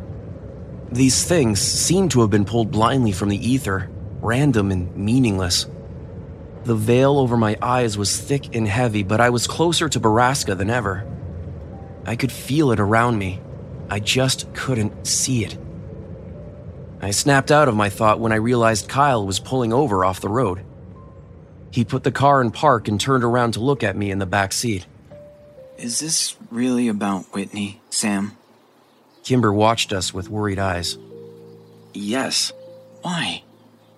The cops? Even your dad confirmed that Whitney ran away. I don't believe them. Look, Sam, we're getting pretty deep in here. And I'm with you every step. But I have to know that there's a reason we're doing this. Kimber is involved now, too. I have to know this is important to you for the right reasons and not just an obsession. I looked out the window and realized he'd pulled over near the West Rim Prescott Ore trailhead. He was right to worry, and even more so to be protective of Kimber. Kyle was thinking it, and so was I. It was all about the powder. If Borrasca really did move drugs, did I want to involve my friends any further? This wasn't their fight. I loved these people. Could I really risk their safety for my own vendettas? As much as I wished I could let them go, I knew I needed them in this with me. I have to know what really happened to Whitney. Kyle turned back around without a word, and Kimber placed her hand on mine. I jerked it away and crossed my arms, but immediately apologized. Kimber smiled in a forgiving sort of way. Kyle sighed. Sam. He was interrupted by the piercing ring of Kimber's phone. She scrambled for her cell to silence it, but when she saw the name on the screen, she quickly answered. Dad? What? Wait, what? What do you mean? Dad? Hello? No, wait, slow down. Hello? She took the phone away from her ear. Something happened to my mom. She's at the hospital. Her face was growing pale. Kyle threw the car in gear and screeched out of the parking lot. We made the 10 mile trip to the hospital in as many minutes, which was criminally fast on the surface streets. Kyle slammed on the brakes at the emergency entrance and I ran inside after Kimber. A deputy was already there waiting. He refused to answer Kimber's questions as he led us down the hall to her father. When the deputy swung the doors open, I saw my dad standing next to Kimber's, and I immediately braced myself for the worst. Kimber's dad took her in one direction, and my dad and I went in another. Before he said a word to me, I saw Kimber crumble to the floor on the other side of the room. I looked at my dad for confirmation, and he gave me a sympathetic nod and pulled me into a hug. We sat down in a corner, and I stared at my hands as he quietly explained that Mrs. Destaro had gone grocery shopping at around one o'clock, come home, put the groceries away, made two lasagnas and a meatloaf, and put them in the freezer. Then she got in her car, drove to the hospital, parked in the shade, took the stairs up seven floors to the roof, and jumped off of it. She lived long enough to apologize to the EMT who found her. I watched Kimber wail from across the room as her mother's body grew cold in the morgue beneath us.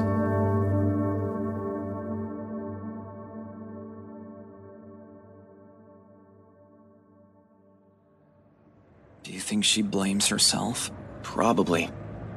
I stretched out on the reclined seat of my Chevy and pulled the bill of my hat lower over my eyes. But do you think she's okay? I didn't answer him. I certainly hadn't been okay when Whitney died, and Kimber was even closer to her mom than I was to my sister. She was definitely not okay. Sam, seriously, I'm fucking freaking out here. I pushed the hat up off my face and looked over at Kyle, who was admittedly a wreck. His eyes were bloodshot, his face sallow, and his red hair was slick with grease. Dude, it's been two days. She just needs some time, but she'll be okay. She hasn't answered any of my texts, and I've left like nine voicemails. I think I'm going crazy. Just give her some space, man. Yeah, but she's my. my. I sat up and pulled the chair up right behind me. Look, Kyle, I know you want to help Kimber. I want to help Kimber. But she hasn't answered our calls, been to school, or answered her door. She doesn't want to see us right now. Kimber knows what's best for Kimber. What about the suicide note? You think that has something to do with it? We don't even know if there was a note. Kimber's dad was pretty messed up when he said that, and I probably misheard him anyways. I asked my dad, and he said there was no letter. Right. because your dad is such a beacon of truth. One look at Kyle told me he immediately regretted his words. I shrugged. I don't know what to believe anymore. The truth was that I was sure of what I'd heard. Mr. Destaro had said something to the cops about a letter, but I couldn't tell Kyle that. Not right now. He was already worried that his relationship with Kimber was part of the reason her mom had killed herself. I'd asked my dad about the letter when he'd come home that first night, and he sighed, ran both of his hands through his hair in a tired sort of way. Sam, I don't know what to tell you. Ann Destaro didn't leave a suicide note. With our best friend in mourning and our investigation on hold, Kyle and I had been existing in sort of a suspended state. We went to school intermittently, skipping classes here and there, missing end of year tests, and smoking more weed than either of us could afford.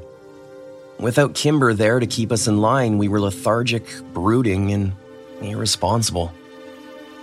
Kyle and I skipped the last two periods of the day and debated whether or not we should go to school the next day. We finally decided to show up for second period, which was fortunate because Kimber showed up in biology. I had my head down on my desk, resting on my folded arms, when I felt a meek hand pat my shoulder. I turned around to see her standing there, looking unsure and uncomfortable. I gave her a half smile and pulled her into a hug. But it wasn't a super comforting, not at all awkward Kimber hug. It was a longer, weaker hug. How are you doing, Kay? I'm okay. She gave me a wobbly smile, and I knew it wasn't true. I wrapped her into another quick hug as Phoebe Dranger gave us a snotty look. Have you seen Kyle yet? No. I have next period with him. He's been worried about you. I know. Things have been really hard for me at home. It's okay. We're here for whatever you need. Yeah, that's. That's what I was hoping.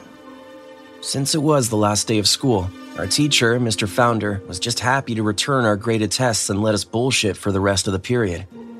Kimber talked about the arrangements for the funeral that weekend and chided me for skipping finals to get stoned.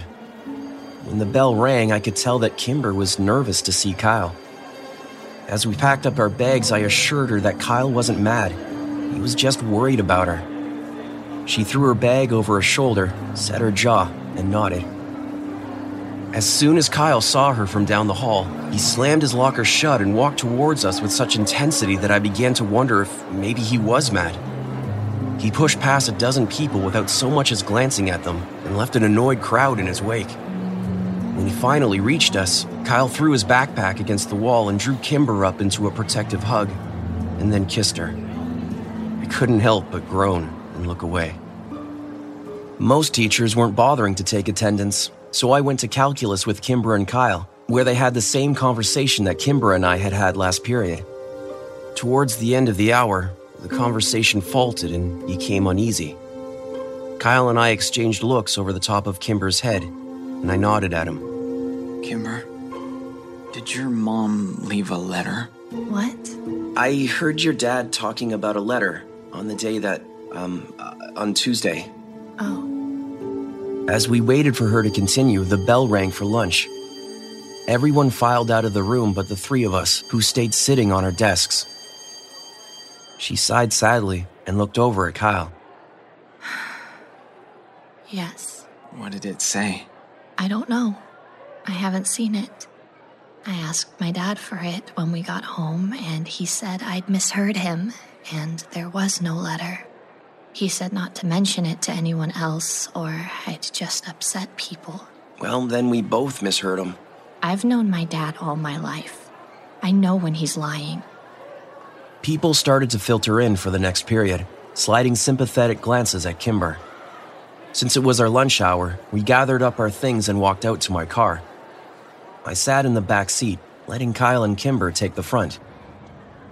Kimber took a deep breath and continued. I know my dad has a letter, and I know it contains the name Prescott. Prescott? Yet somehow, I wasn't surprised. That family was the axis around which everything evil spun. How do you know it says Prescott? I heard my dad reading it once. I think he reads it a lot, actually. He was sort of sobbing and whispering the words and throwing things in his bedroom. He hasn't been well. Do you think she was having an affair with Jimmy Prescott? Kyle desperately wanted to confirm that his relationship with Kimber hadn't been the cause. I shook my head. I'm guessing you need to think bigger than that, Kyle. I agree. With everything we know about the Prescotts, I'm pretty sure this isn't about an affair. It's all connected, don't you think? My dad was the love of my mom's life, but she only left a letter for me. I think that somehow I'm the one she wronged, not him. Does that make sense? I think she did something to me. Kimber's voice broke over the last sentence, and Kyle pulled her over, kissed the top of her head, and whispered words to her that I couldn't hear. I gave them a minute. So we need to get the letter.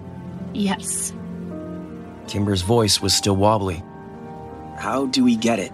If it's in his bedroom, we just need to wait until her dad isn't home. You don't think I thought of that?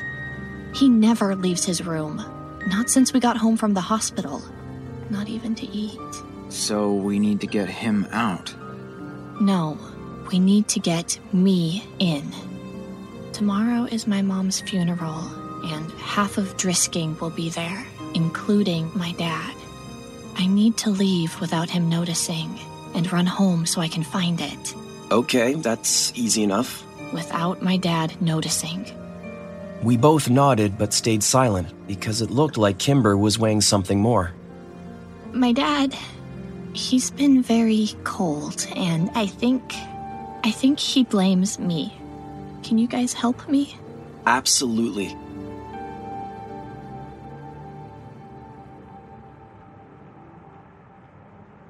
We spent the rest of the lunch hour crafting a plan far more strategic than the mission likely called for. After the service, Kyle and I would engage Mr. Destaro in conversation, and then Kyle would get a text from a distraught Kimber telling him she was having a breakdown. Kyle would leave to go comfort her, and they would take my car to the Destaro house. I'd stay behind to keep an eye on Kimber's dad. I went to work that afternoon for the first time since Monday. Meera was in a much better mood and let me go home early again. I went straight to bed. Just before 5 a.m., I got up to go through my clothes, looking for something appropriate for the funeral. My dad came in before he left for work and found his disheveled, panicked son looking helplessly through a pile of black jeans and t shirts. He smiled pityingly and led me to his own closet. My dad and I shared not only the same face, but the same build as well, so finding something suitable to wear was easy. He asked me to apologize to Kimber for having to work through the service and tell her he sends his love. Ann Destaro's funeral was at an Episcopalian church on the other side of town. I picked Kyle up at 9 and saw he was also wearing a suit of his dad's, though he didn't fit it nearly as well and was constantly pulling at the sleeves and readjusting the belt.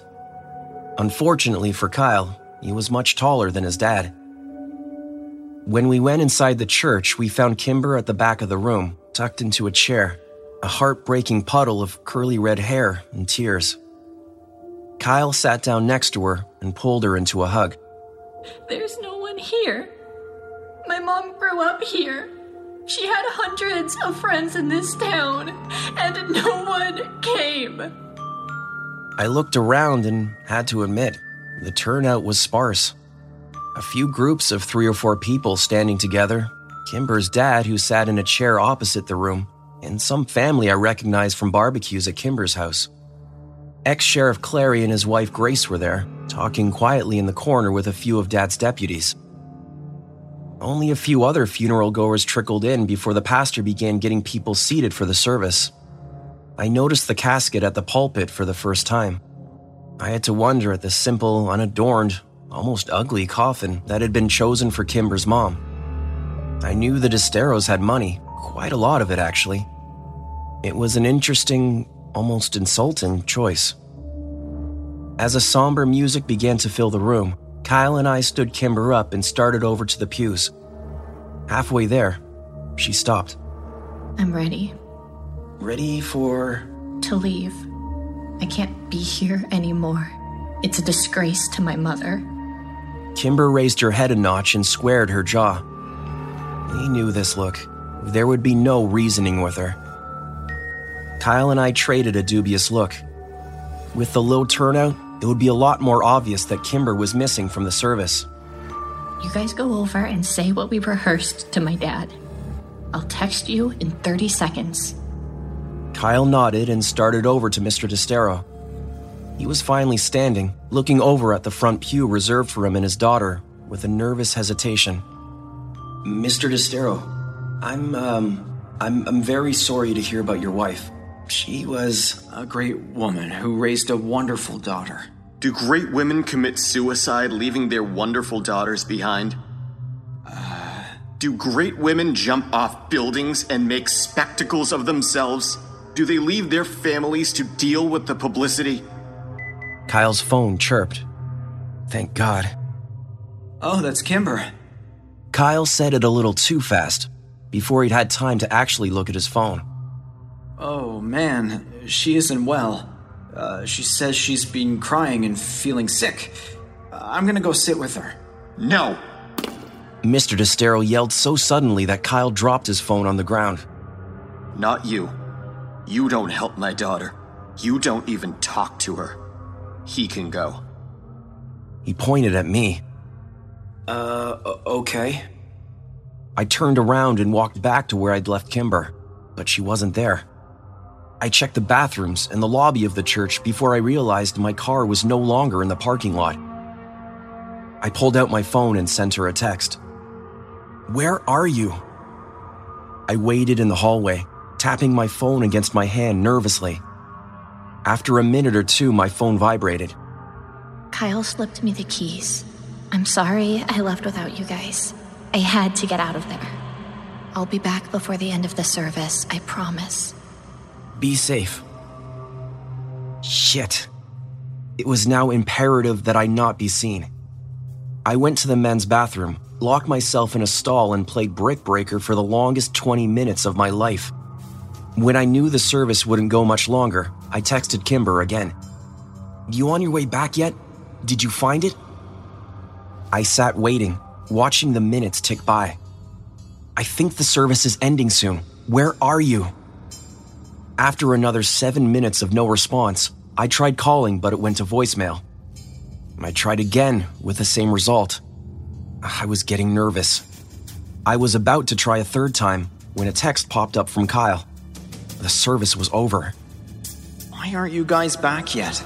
Did you find it? I left the bathroom stall and found Kyle staring out the window looking for my car. Kyle. He jumped. Where's Kimber? I don't know. She left without me. What? Where is she now? I, I don't know, Kyle. She left without me. She's not answering my calls or my texts. Shit! We have to keep an eye on her dad until she gets back. Yeah, well, he's not going anywhere. Kyle gestured across the room. Three men were talking to Kimber's dad in the corner. The tallest was Killian Clery, who was flanked by two of his former deputies. Drisking's retired sheriff had his hand on Mr. Destaro's arm and was speaking to him in a hushed, angry tone. Kimber's dad was shaking his head and desperately objecting. The two deputies walked hurriedly out the front door of the church, and Mr. Destaro sagged against Clery in shock. Something was happening. Call Kimber. Now. I tried again, and this time the call only rang once before it was sent to voicemail. I threw up my hands, looking desperately at Kyle. Again. He said, and took out his own phone. I tried again and heard Kyle connect to someone on the other line. Phil? What part of town are you in? I need a ride. It's an emergency. Yeah, man. I'm at Northridge Church with Sam. I'll owe you. Kyle hung up, and I tried Kimber again. We both stood at the window, anxiously waiting to see Phil's silver Mazda pull up. Kyle chewed his lip, and I tapped my phone nervously against my leg. Come on, Saunders. We threw occasional looks back at Kimber's dad until Clery stood up and ushered the inconsolable man out of the church.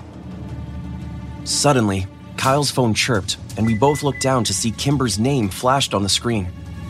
Kyle sagged against the wall in relief. I found it. Kyle opened the text and furiously typed a reply. They're coming for you, Kay. We both stared at the phone, waiting for a response. We got one just as Phil's sedan pulled lazily into the parking lot. They're here.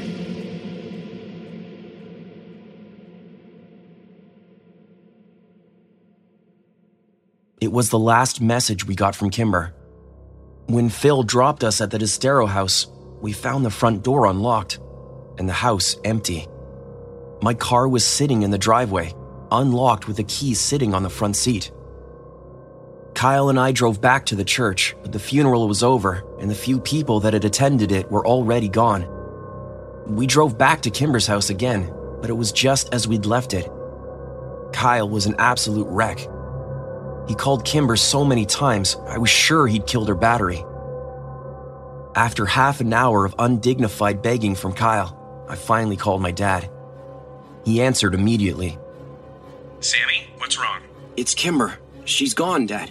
We've looked everywhere, but she's missing.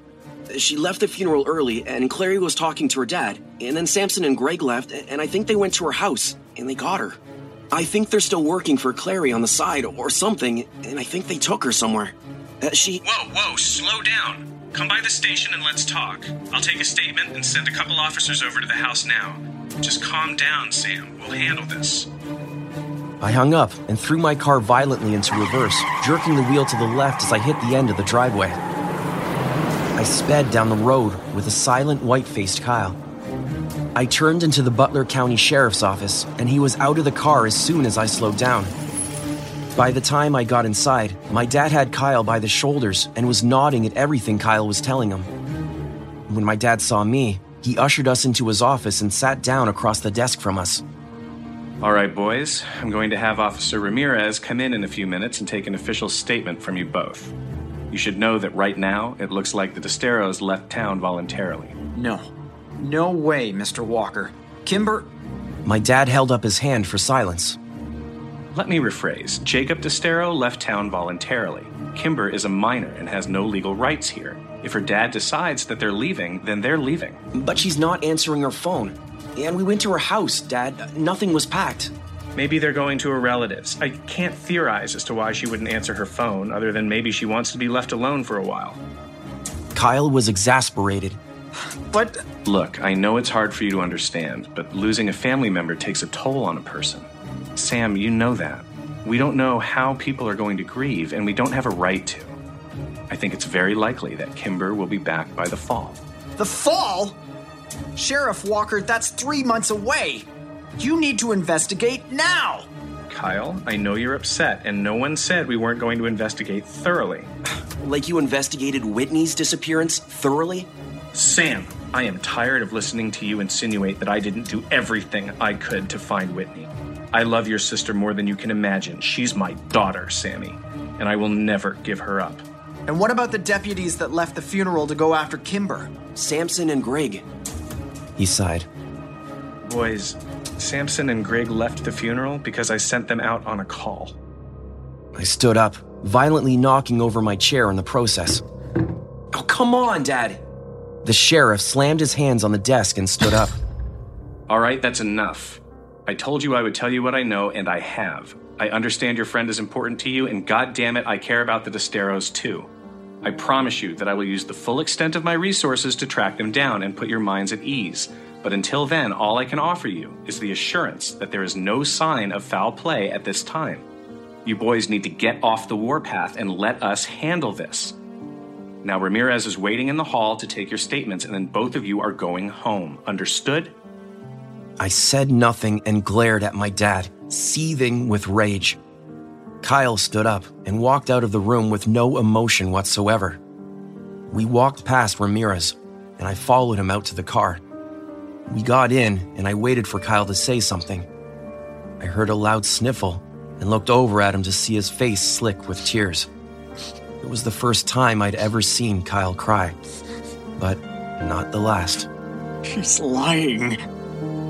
I shook my head. I didn't know what to believe. Kyle turned his face away from me. I know he's lying. Something bad happened and he knows. Like what? I watched Kyle try to collect himself. Fucking talk to me. What do you think happened? Kimber's gone, like all the others. She's a. She's gone. Borrasca? I punched the steering wheel. How the fuck had this happened? God, not Kimber. Please, not Kimber. Was all of this because of me? Had her mother killed herself because of something I'd done? Something we'd found out? Was it my fault Kimber was missing? If I thought for one minute that was true, I knew I would crack into a million tiny pieces. No, not Kimber. Yes, Sam. Fucking think about it. It's all the same. Borrasca, the, the skinned men, the triple tree, your sister, the mountain. It's all the fucking same. It's the Prescott Empire, and now Kimber's been fucking. fucking consumed by it. Where do we go? What, what do we do? What do we fucking do? Kyle threw his hands up in frustration. We have to go to Ambercott, right? It all starts and ends at that fucking tree, Sam. Surely you've figured that out. We've been to that treehouse a million times, Kyle. There's nothing there. I don't know where else to go, Sam! I sighed. Treehouse it is.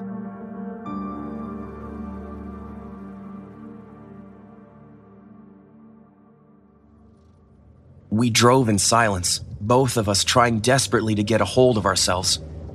I parked in the space next to the trailhead and saw several bikes tied to the post. As we made up our way to the West Rim Prescott Ore Trail, we passed Parker coming down it with a couple of his friends. I nodded to him, but Kyle said nothing, just stared up at the trail, reaching for the only place he knew to go. It was almost dark by the time we reached Ambercott, and there was a little light left to search for whatever Kyle hoped to find. It took half an hour in the darkness before I finally convinced Kyle that there was nothing there. And the same dense black hole began to consume my stomach, as it had all those years ago when we were searching here for Whitney. But this time had to be different. And though we didn't speak of it, I knew that he and I were both painfully aware of all the sounds of the night. We were terrified that we would hear the piercing metal screams of the monster at Borrasca that we'd become so accustomed to over the years. We knew that if it rang out, all hope would be lost.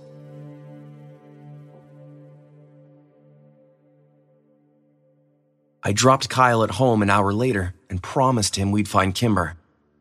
He gave me a shallow nod and disappeared inside his house. My dad was waiting for me in the kitchen when I walked in a few minutes later. I ignored him and walked over to the fridge. Sammy, sit down. I want to apologize for today.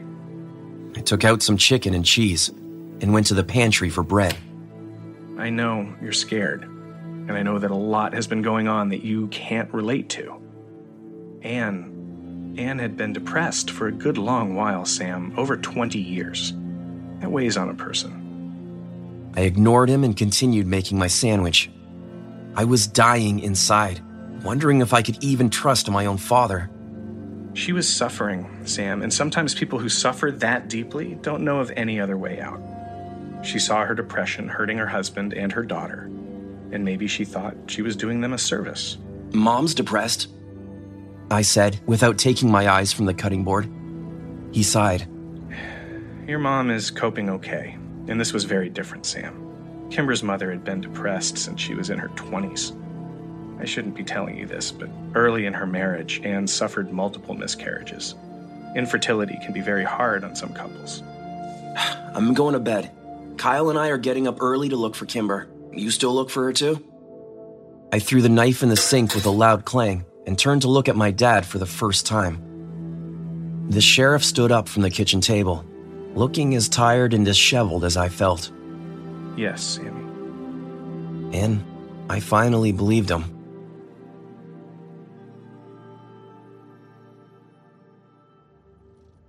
The next morning, when I pulled up to Kyle's house, Parker came out to meet me. I rolled down the window and cool morning air wafted in. Hey, Parker. Kyle's not here. He left around five. Stole my dad's truck. He's pissed, so you'd better go. Thanks, I said, and then rolled up the window and took off down the street. I drove around all morning looking for Kyle and calling his cell, but he didn't pick up until around noon. Sorry, man. I couldn't sleep. Kyle sounded a bit more stable than yesterday. That's cool. Uh, where you at? I don't know exactly. You in the woods? Yeah. She's out here, Sam. Somewhere in these mountains. I could feel it. Ah, all right. Well, let me meet you. Okay. Just come down to the West Rim Trail and I'll meet you there. I was only five minutes away, so I arrived before Kyle had time to get down the mountain. Mr. Landy's red Dodge Ram was parked haphazardly in a no parking zone, and I figured it would probably be towed by the time we got back. I very much doubted Kyle cared at this point. I crossed my arms and leaned against my car as I waited for him, staring up at the familiar dirt trail. When Kyle finally showed half an hour later, he was covered in sweat and dejection. So? Nothing. All right, well, let's keep searching. We hiked miles and miles of the mountain that day, and the days after. If the sun was out, so were we. Kyle was growing more and more desperate, crossing onto private property and mapping out the county's many mines to search the abandoned buildings. But the mountain was big, and the needle buried deep in the haystack. And as the days slipped away, so did Kyle's sanity. Every time I saw my dad, he would give me a sober look and promise me that they were still working on Kimber's case. But the Destaro house remained as empty and dark as the space between the stars above it. Eleven nights after Kimber's disappearance, I was awoken by the screeching sound of death at Borrasca. I cried myself back to sleep to the tortured din of Kyle's own agony next door. We had failed her. Kimber was dead.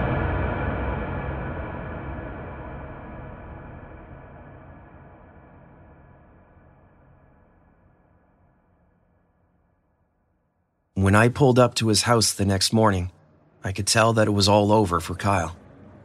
His skin had taken on a yellowed color, and his voice was flat and void of emotion. It's not over yet, Kyle. Yes, it is, Sam. Kimber's dad is missing too, you know? Maybe it was him instead that was. that, um. I'm. I couldn't bring myself to say anything more. You know we're living in hell. Drisking is hell. I couldn't disagree. The town I'd grown to love seemed so unfamiliar to me now. Whitney hadn't been an outlier like I'd thought. Missing people were the norm here. And that would make Jimmy Prescott the king, Satan himself. As soon as the words were out of my mouth, Kyle punched the car door, awaking from his deadened state with enraged vigor. I stared out the window. I'll fucking kill Jimmy Prescott! You know he's involved in all this. Sam, you. Maybe. I'm pretty sure the Prescotts are just running drugs. Yeah? And so what? He's recruiting people to be drug mules or something? Yeah, probably. I agreed for Kyle's sake, though I didn't really believe it. The great beast machine of Borrasca gave off the distinct stench of death, and though I knew that physically it was impossible to smell death all over the mountain, it didn't change my mind about it. We drove over to 4th Street Gourmet Coffee and went in to buy our usual provisions of rock stars and beef jerky. As I paid for the four pack of cans, I noticed Meera waiting on coffee at the opposite end of the bar. I could tell that she was in a good mood, something that I hadn't seen much of since I started working for her. It was probably a good time to tell her I was calling out of work for my fifth day in a row. Hey, Meera. Um, I can't come in again today.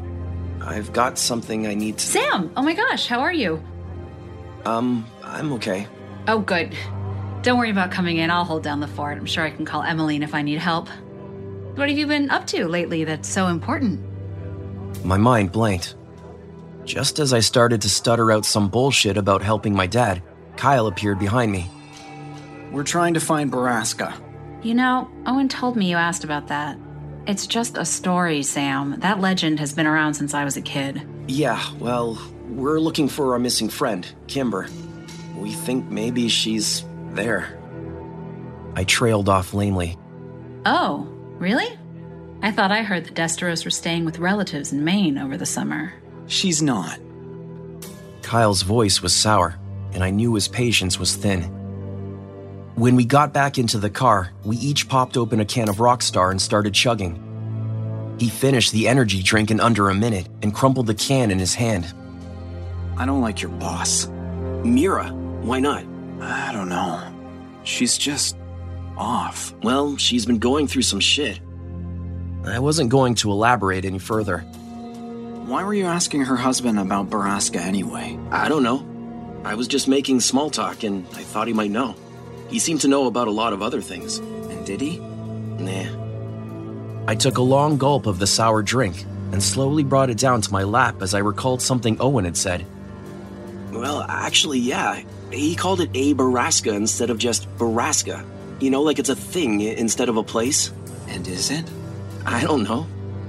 I pulled out my phone. You don't even know how to spell it. We need to talk to Kathryn Scanlon again. That's what Kimber would say. He was right. Kathryn was probably the best person to ask. I threw my can out the window and sped around the corner to her office, hoping she was open early. I was relieved to find the door unlocked, and we hurried past all the antiquities and blown glass to the back of the store where we found Kathryn sitting behind her desk.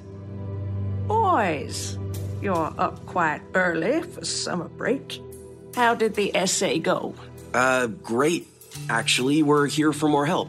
Personal interest. Kathryn raised an eyebrow. Color me impressed. I needed to get right down to it.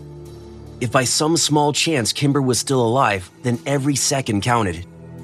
We're here because we want to know about Borrasca. Ah, yes. I remember that legend as a kid. Tell me? I leaned over her desk.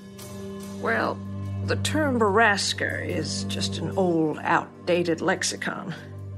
The word was used by miners to describe an underperforming mine. Kyle shook his head. We've been looking at mines. So all the mines in Butler County are Borrascas? Well, generally it's only the first mine in the system to run dry that you'd call a Borrasca. Do you know which mine ran dry first? Not off the top of my head, but I think I have those records here somewhere. Kathryn walked behind her desk and opened a drawer of loose files. Was the first mine that ran out of ore the same one those kids disappeared in? The McCaskeys? Oh, no, I don't think so. That particular mine was the Southwest mine. It was very close to town. Ah, here we go. Kathryn spent far too long moving books around on the desk to make room for the stack of papers she had. Kyle and I paced around the room nervously, trying to appear casually interested while the energy drinks started coursing through our systems. Here we go. The first mine to close was the North Central Mine. Kyle walked over to the desk and braced his arms on it. But where is it? Where is that mine? Uh, Kathryn pulled a wrinkled map out from underneath a nearby stack of papers. let's see. That mine was up further on the mountain, a little harder to get to. She pointed at a small dot on the map that was at least six miles from where we'd been looking. Can we take this? Of course. I'm sure I have copies. As we rushed out of the building, she yelled to us. Great. You boys have fun. Fun was far from our minds.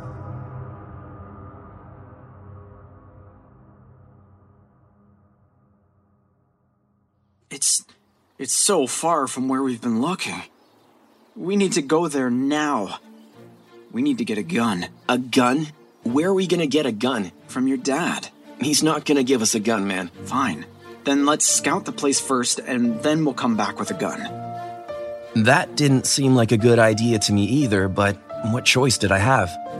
After studying the map for several minutes, we realized the easiest way to access the mine was still through the West Rim Prescott ore trail. We parked at the trailhead and made the familiar hike up the beaten path, realizing that we'd have to travel past Ambercott Ford on the way. I knew in my heart that we were on the right trail. We passed the treehouse, which was as silent as the morning.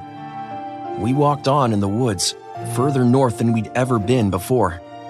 Soon we were flying blind, hiking in the general direction of the dot on the map and hoping we were still on course.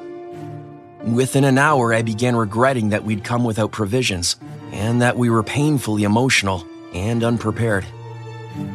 By noon, we had been hiking for hours without a break, and it seemed to me that we were lost.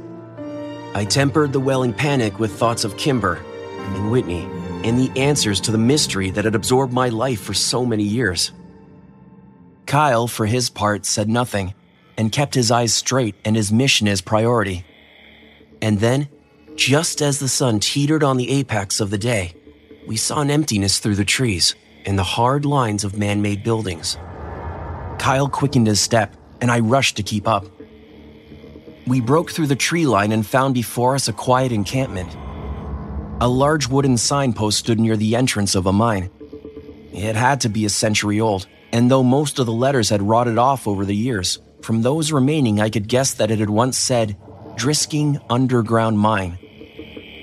What was left, however, read Skin ND MIN. Skinned men. Kyle pointed to the north end of the camp. We stepped into the vulnerability of the clearing. There were several large buildings still standing. The boarded up entrance to the ore mine was set back in the mountain. We're not getting in there. Let's try that building. Kyle pointed to the largest building, which was two stories tall. We counted to three and then ran to the large wooden doors of the old building. They were cracked open, and when we squeezed inside, I had no doubts that death was indeed present at Borrasca. We were standing in what I guessed was a refinery, and in the middle of the room was a large silver conically shaped machine. A conveyor belt fed into it, and the room had a sour smell. Even the dirt beneath our feet seemed to have taken on a crimson tint. This is the machine. People die in here. Come on. I was only too happy to squeeze back out the door of the building and tiptoe around the side. We rounded a corner to find an obnoxiously large green truck parked against the building. This is Jimmy Prescott's truck. I know whose truck it is. Kyle dropped to the ground and began to commando crawl around the building. I followed him, waiting to hear a shout or a gunshot, but there was only the dragging sound of our bodies through the dirt. Kyle turned to me and put a finger over his lips, then pointed at a one story brown building that was only a dozen feet away from us. He got into a crouched position and ran across the gap between the two buildings. I did the same. As soon as I reached the wall next to him, Kyle whirled around and put a finger to his lips, and then pointed up to a window directly above us. There were noises coming from inside, and even to me, a 16 year old virgin, the sound of sex was unmistakable. An animalistic grunting and the tired, objecting groans of an old mattress. What the fuck? Kyle was already gone, all caution abandoned, sprinting around the side of the building. I followed him in through the first door we came upon and was hit in the face by an invisible wall. The stench of great suffering. Kyle kept running. I followed him in, past crates of ramen noodles, MREs, bottled water, and boxes I had no time to read. I crossed another threshold and was suddenly surrounded by people. I skidded to a halt and realized I was standing in a dorm. Rows and rows of beds on either side of me had people strapped to them. Some were wearing dirty rags, and some wore nothing at all. Many seemed to be bloated and sick. I waited for one to call out to me, but they all remained silent. Some watched me through tired, dead eyes, and others turned their heads away from me. I realized they were all women, and the bloating I saw seemed to be pregnancies. Some of the women were strapped down, and others were not. I looked for Kyle and found him standing further inside the long room, looking back at me with the same confused, wild expression I knew was on my own face. I yelled at him, but he was already running again. I lost Kyle before I'd taken five steps to follow him. I looked around for another door and saw one cracked open on my left behind a row of beds.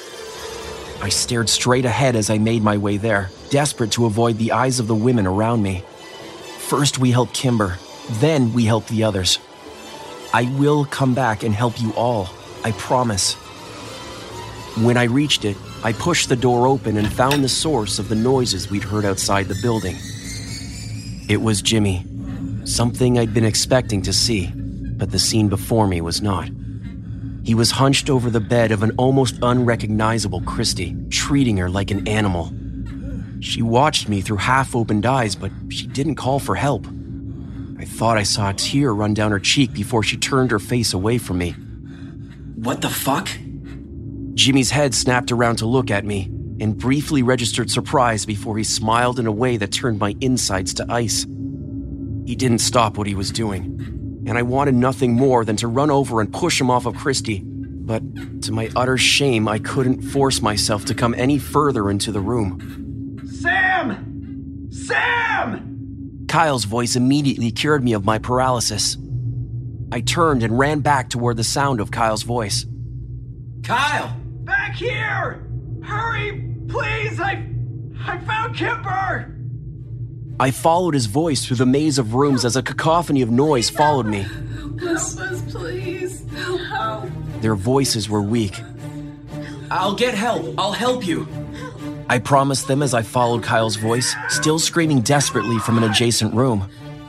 I sprinted across another threshold and saw him, hunched down near a corner bed, helplessly yanking on a leather strap. I fell to my knees, trying to work out what he was doing and how I could help him. I tried not to look at the bed because I knew I couldn't see her like that. If Kimber looked at me through the same accusing, empty eyes as Christy and the others, I couldn't bear it. Go around the other side! Unbuckle the straps! Kyle had the high pitched voice and wild, desperate eyes of a madman. I did as he'd said with shaking hands. Oh, boys. Jimmy's voice rang out from somewhere in the building. I had just freed Kimber's ankle and was working on her wrist. She whimpered when she heard him and buried her face in my shoulder. You think you're hiding? I know where to find you. I know right where I put your girl. I'll fucking kill you, Prescott! You sick fuck! I'll stomp all your bones and bleed you out, you little. you little. Kyle had lost all reason and strategy. He was filled with rage instead of fear. I pulled Kimber's wrist from the final strap. Go, now! We pulled Kimber up off the bed and realized that her legs couldn't support her. She was heavily sedated and breathing weakly. We braced her on either side and moved as quickly as we could through the nearest doorway. We were in another dorm. I could see sunlight shining through the door at the end of the long room, and we raced towards it. I almost dropped Kimber when I saw her staring at me. Her eyes were hollow and uninvested, and when I turned toward her, she looked away immediately as if she couldn't stand the sight of me. Whitney? Sam! Let's fucking go! I can't. I turned toward him as tears ran down my hot cheeks, and Kyle saw her too. I, I can't. I can't stay. I've got to get Kimber away from here. Good luck, bro. Then we were both running in different directions. Whitney's hair was stringy, and her face was thin. Everything on her looked brittle, except for her stomach, which sat on top of her like an overblown balloon. She refused to look at me and flinched as I tried desperately to unbuckle her from the bed. I hadn't even finished the first belt when I heard Jimmy behind me. I didn't bother to look at him or stop what I was doing. I admire your grit, kid. Jimmy sat down on a bed behind me, giving no objection to what I was doing. You probably think your friends will get away. There's no sense in false hope, is there? There's no sense in any of this. My voice cracked over the last word. You're wrong about that. But just so you know, Clery's out there looking for him already. People make a lot of noise coming down off this mountain. Trust me on that. I said nothing and moved to Whitney's ankle. You know, Clery was supposed to retire from this business. Unlike the previous sheriff, he kept a few horses in the race. Horses? Yeah.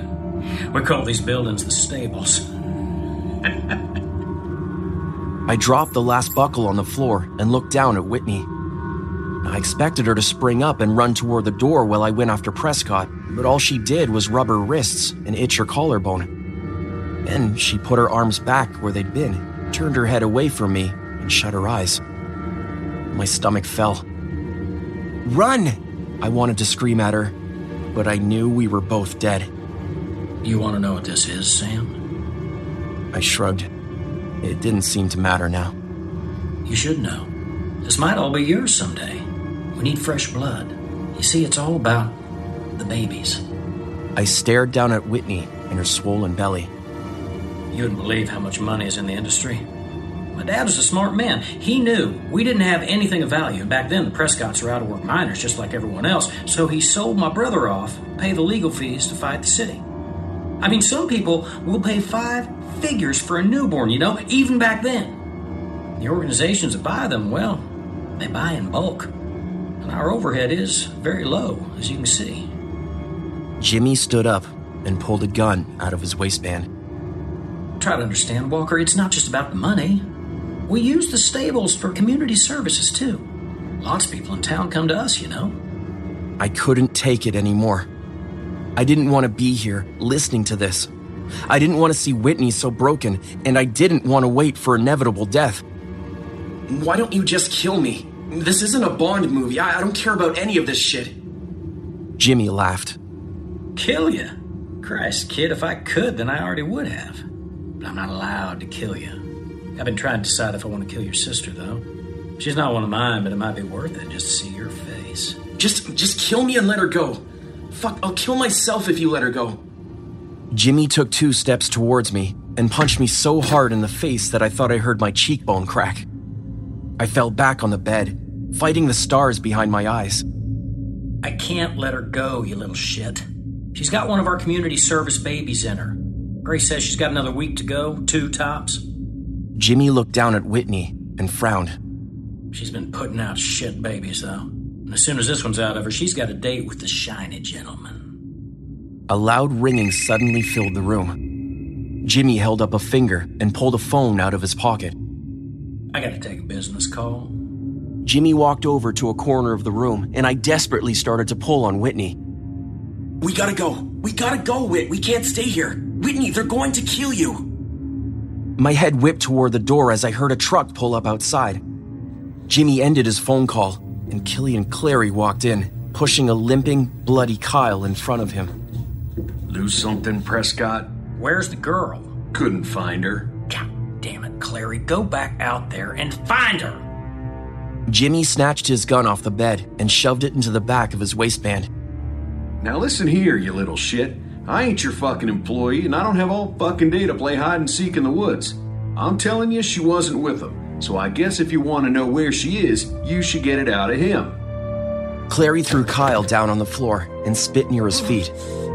I gotta do your fucking job now? Jimmy walked over and without any hesitation kicked Kyle so hard in the ribs I heard some of them snap inside his chest. I tried to stand up, but I was still dizzy from the blow.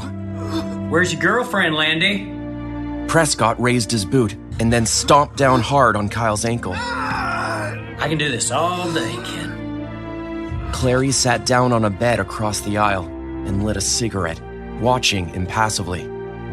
Jimmy pulled Kyle to his feet and then punched him hard in the face. A few of Kyle's teeth scattered across the floor. Tell me, you little shit! Jimmy punched him again in the face, and Kyle went limp. You're killing him! I jumped off the bed, running at Jimmy in a red rage. Clery stood up and caught me with no effort at all, pinning my arms at my sides. He laughed, cigarette still tucked into the corner of his mouth as I struggled helplessly against his chest.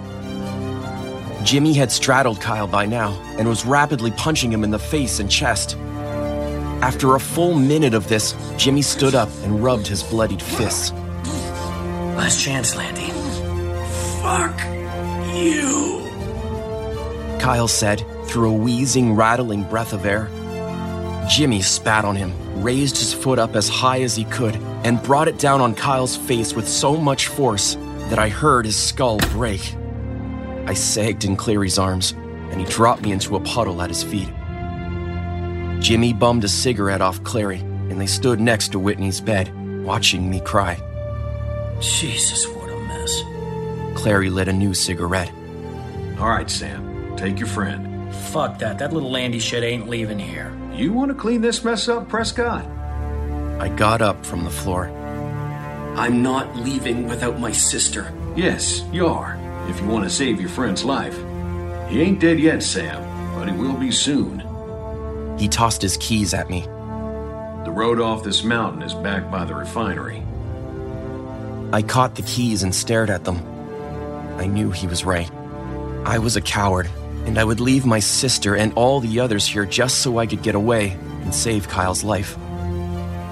Without looking at the two men, I grabbed Kyle by his shoulders, and his head rolled back as if it was no longer attached to his spine. His face was a collage of pulp and blood, and I struggled to stay calm as I dragged him out of the building. Clery and Prescott watched me, taking drags off their cigarettes and saying nothing. I knew they were lying to me. Kyle would be dead by the time I got down the mountain, if he wasn't already. I opened the door to Clery's old Ford and pushed Kyle into the passenger seat, wincing as his head rolled around like a ball on a string. It took me almost an hour to get down the mountain, even though I took the overgrown road at ridiculous speeds and did everything I could to destroy the shocks on the truck. I sped into the hospital's emergency zone and found a medical team waiting inside the door. It was clear they'd gotten a call to expect me because they already had a crash cart and an IV ready to push into Kyle's wrist. I left Clery's truck where it was and spent the next two hours in the waiting room staring at the floor. No one came to take a statement from me or ask me any questions. Kyle's mom arrived just before my dad and started screaming as soon as she saw me. My dad walked in behind her and had a deputy restrain her.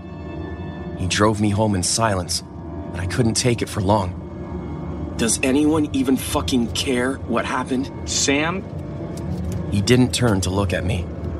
I am doing my best on damage control, but if Kyle dies, there is nothing I can do to keep you out of court. You think I did this? We're not going to tell your mother. She has enough to worry about. Dad, it's uh, uh, Kimber. It, it was fucking Prescott and Clery. Sam, you arrived at the hospital in Killian's truck.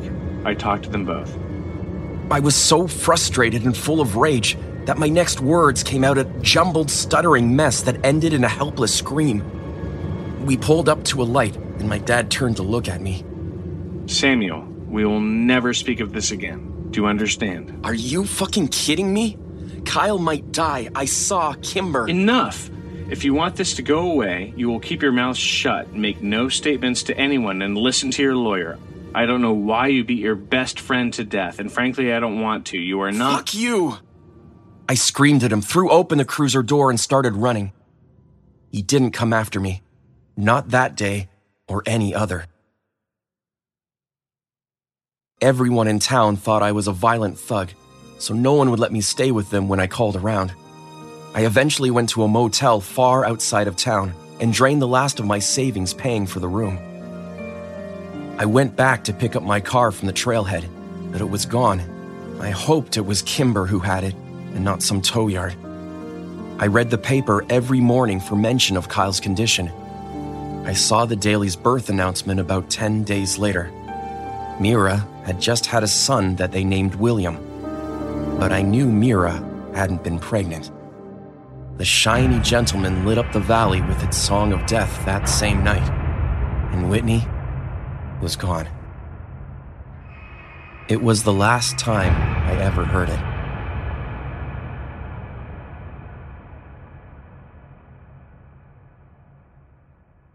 I stayed in Drisking long after the money had run out, and I was sleeping on the concrete behind the motel. I stayed until Kyle was released from the hospital, a mute, empty eyed, soulless vegetable. I went to see him once, while only Parker was home, and threatened him until he let me inside the house. When I had assured myself that only an empty husk remained of my best friend, I left his house and hitchhiked out of town. I spent four drunken, drug fueled years in Chicago. And then one day, I came home to find a letter waiting for me. It didn't have a return address, but it was postmarked California. I knew it was from her before I'd even picked it up.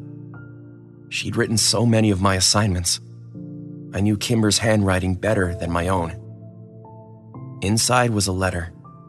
The letter. I read it only once.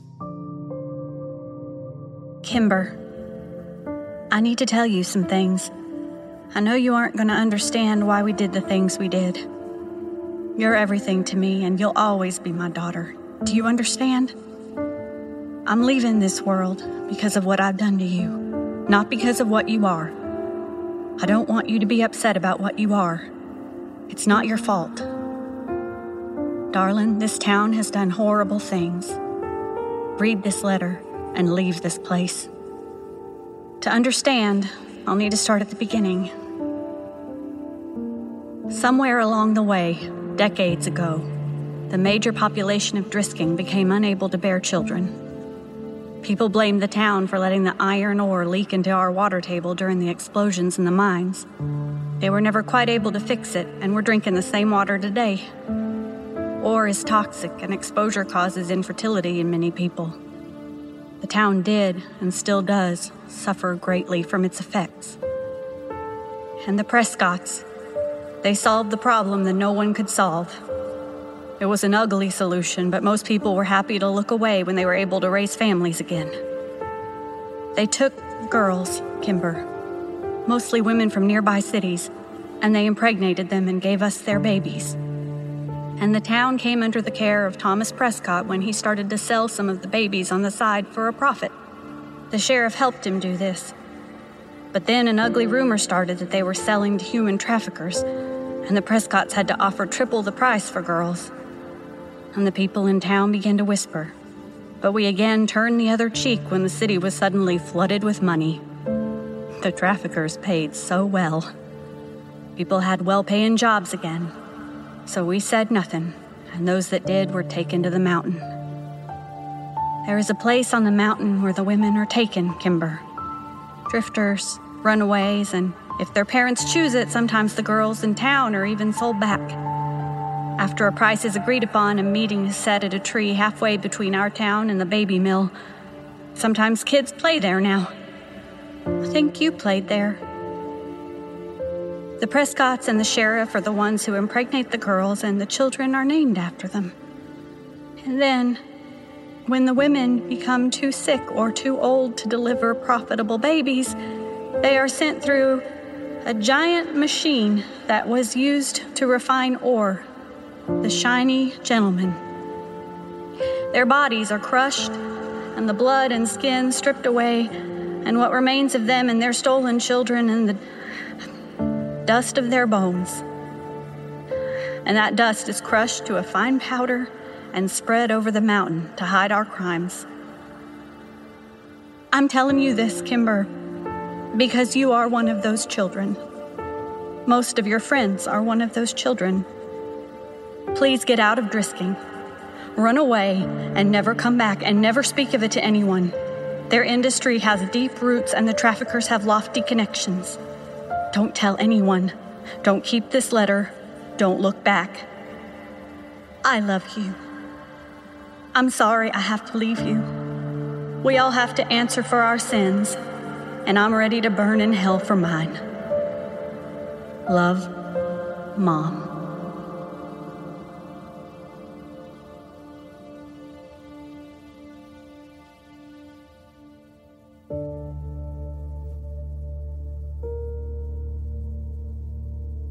You have been listening to the No Sleep podcast production of Borrasca by C.K. Walker. The script was adapted for audio by C.K. Walker and Gabrielle Lux. This audio presentation was produced by Phil Michalski. Original musical score by Brandon Boone. Original artwork for this episode is courtesy of Sabu. This audio presentation starred Matthew Bradford as Sam Walker, Jessica McEvoy as Kimber Destaro, Jeff Clement as Kyle Landy, Mike Flanagan as Sam's father, Nikolle Doolin as Sam's mother, Kate Siegel as Meera McCaskey, Todd Faulkner as Jimmy Prescott, Alison Crane as Anne Destaro, Erika Sanderson as Kathryn Scanlon, Mike DelGaudio as Sheriff Clery, Elie Hirschman as Phil Saunders, and David Cummings as Thomas Prescott. And featuring the No Sleep players Nichole Goodnight, Atticus Jackson, Dan Zappulla, Addison Peacock, Kyle Akers, Alexis Bristowe, Corinne Sanders, Tisha Boone, and Wendy Corrigan. To learn more about the No Sleep Podcast, please visit the nosleeppodcast.com. I'm your host, David Cummings. On behalf of everyone at the No Sleep Podcast, we thank you for listening and for making our seventh season so successful. We hope you'll join us on October 9th for the start of Season 8. This audio production is copyright 2016 by Creative Reason Media Inc., all rights reserved. Borrasca is copyright 2015 by C.K. Walker. No duplication or reproduction of this audio program is permitted without the written consent of Creative Reason Media Inc.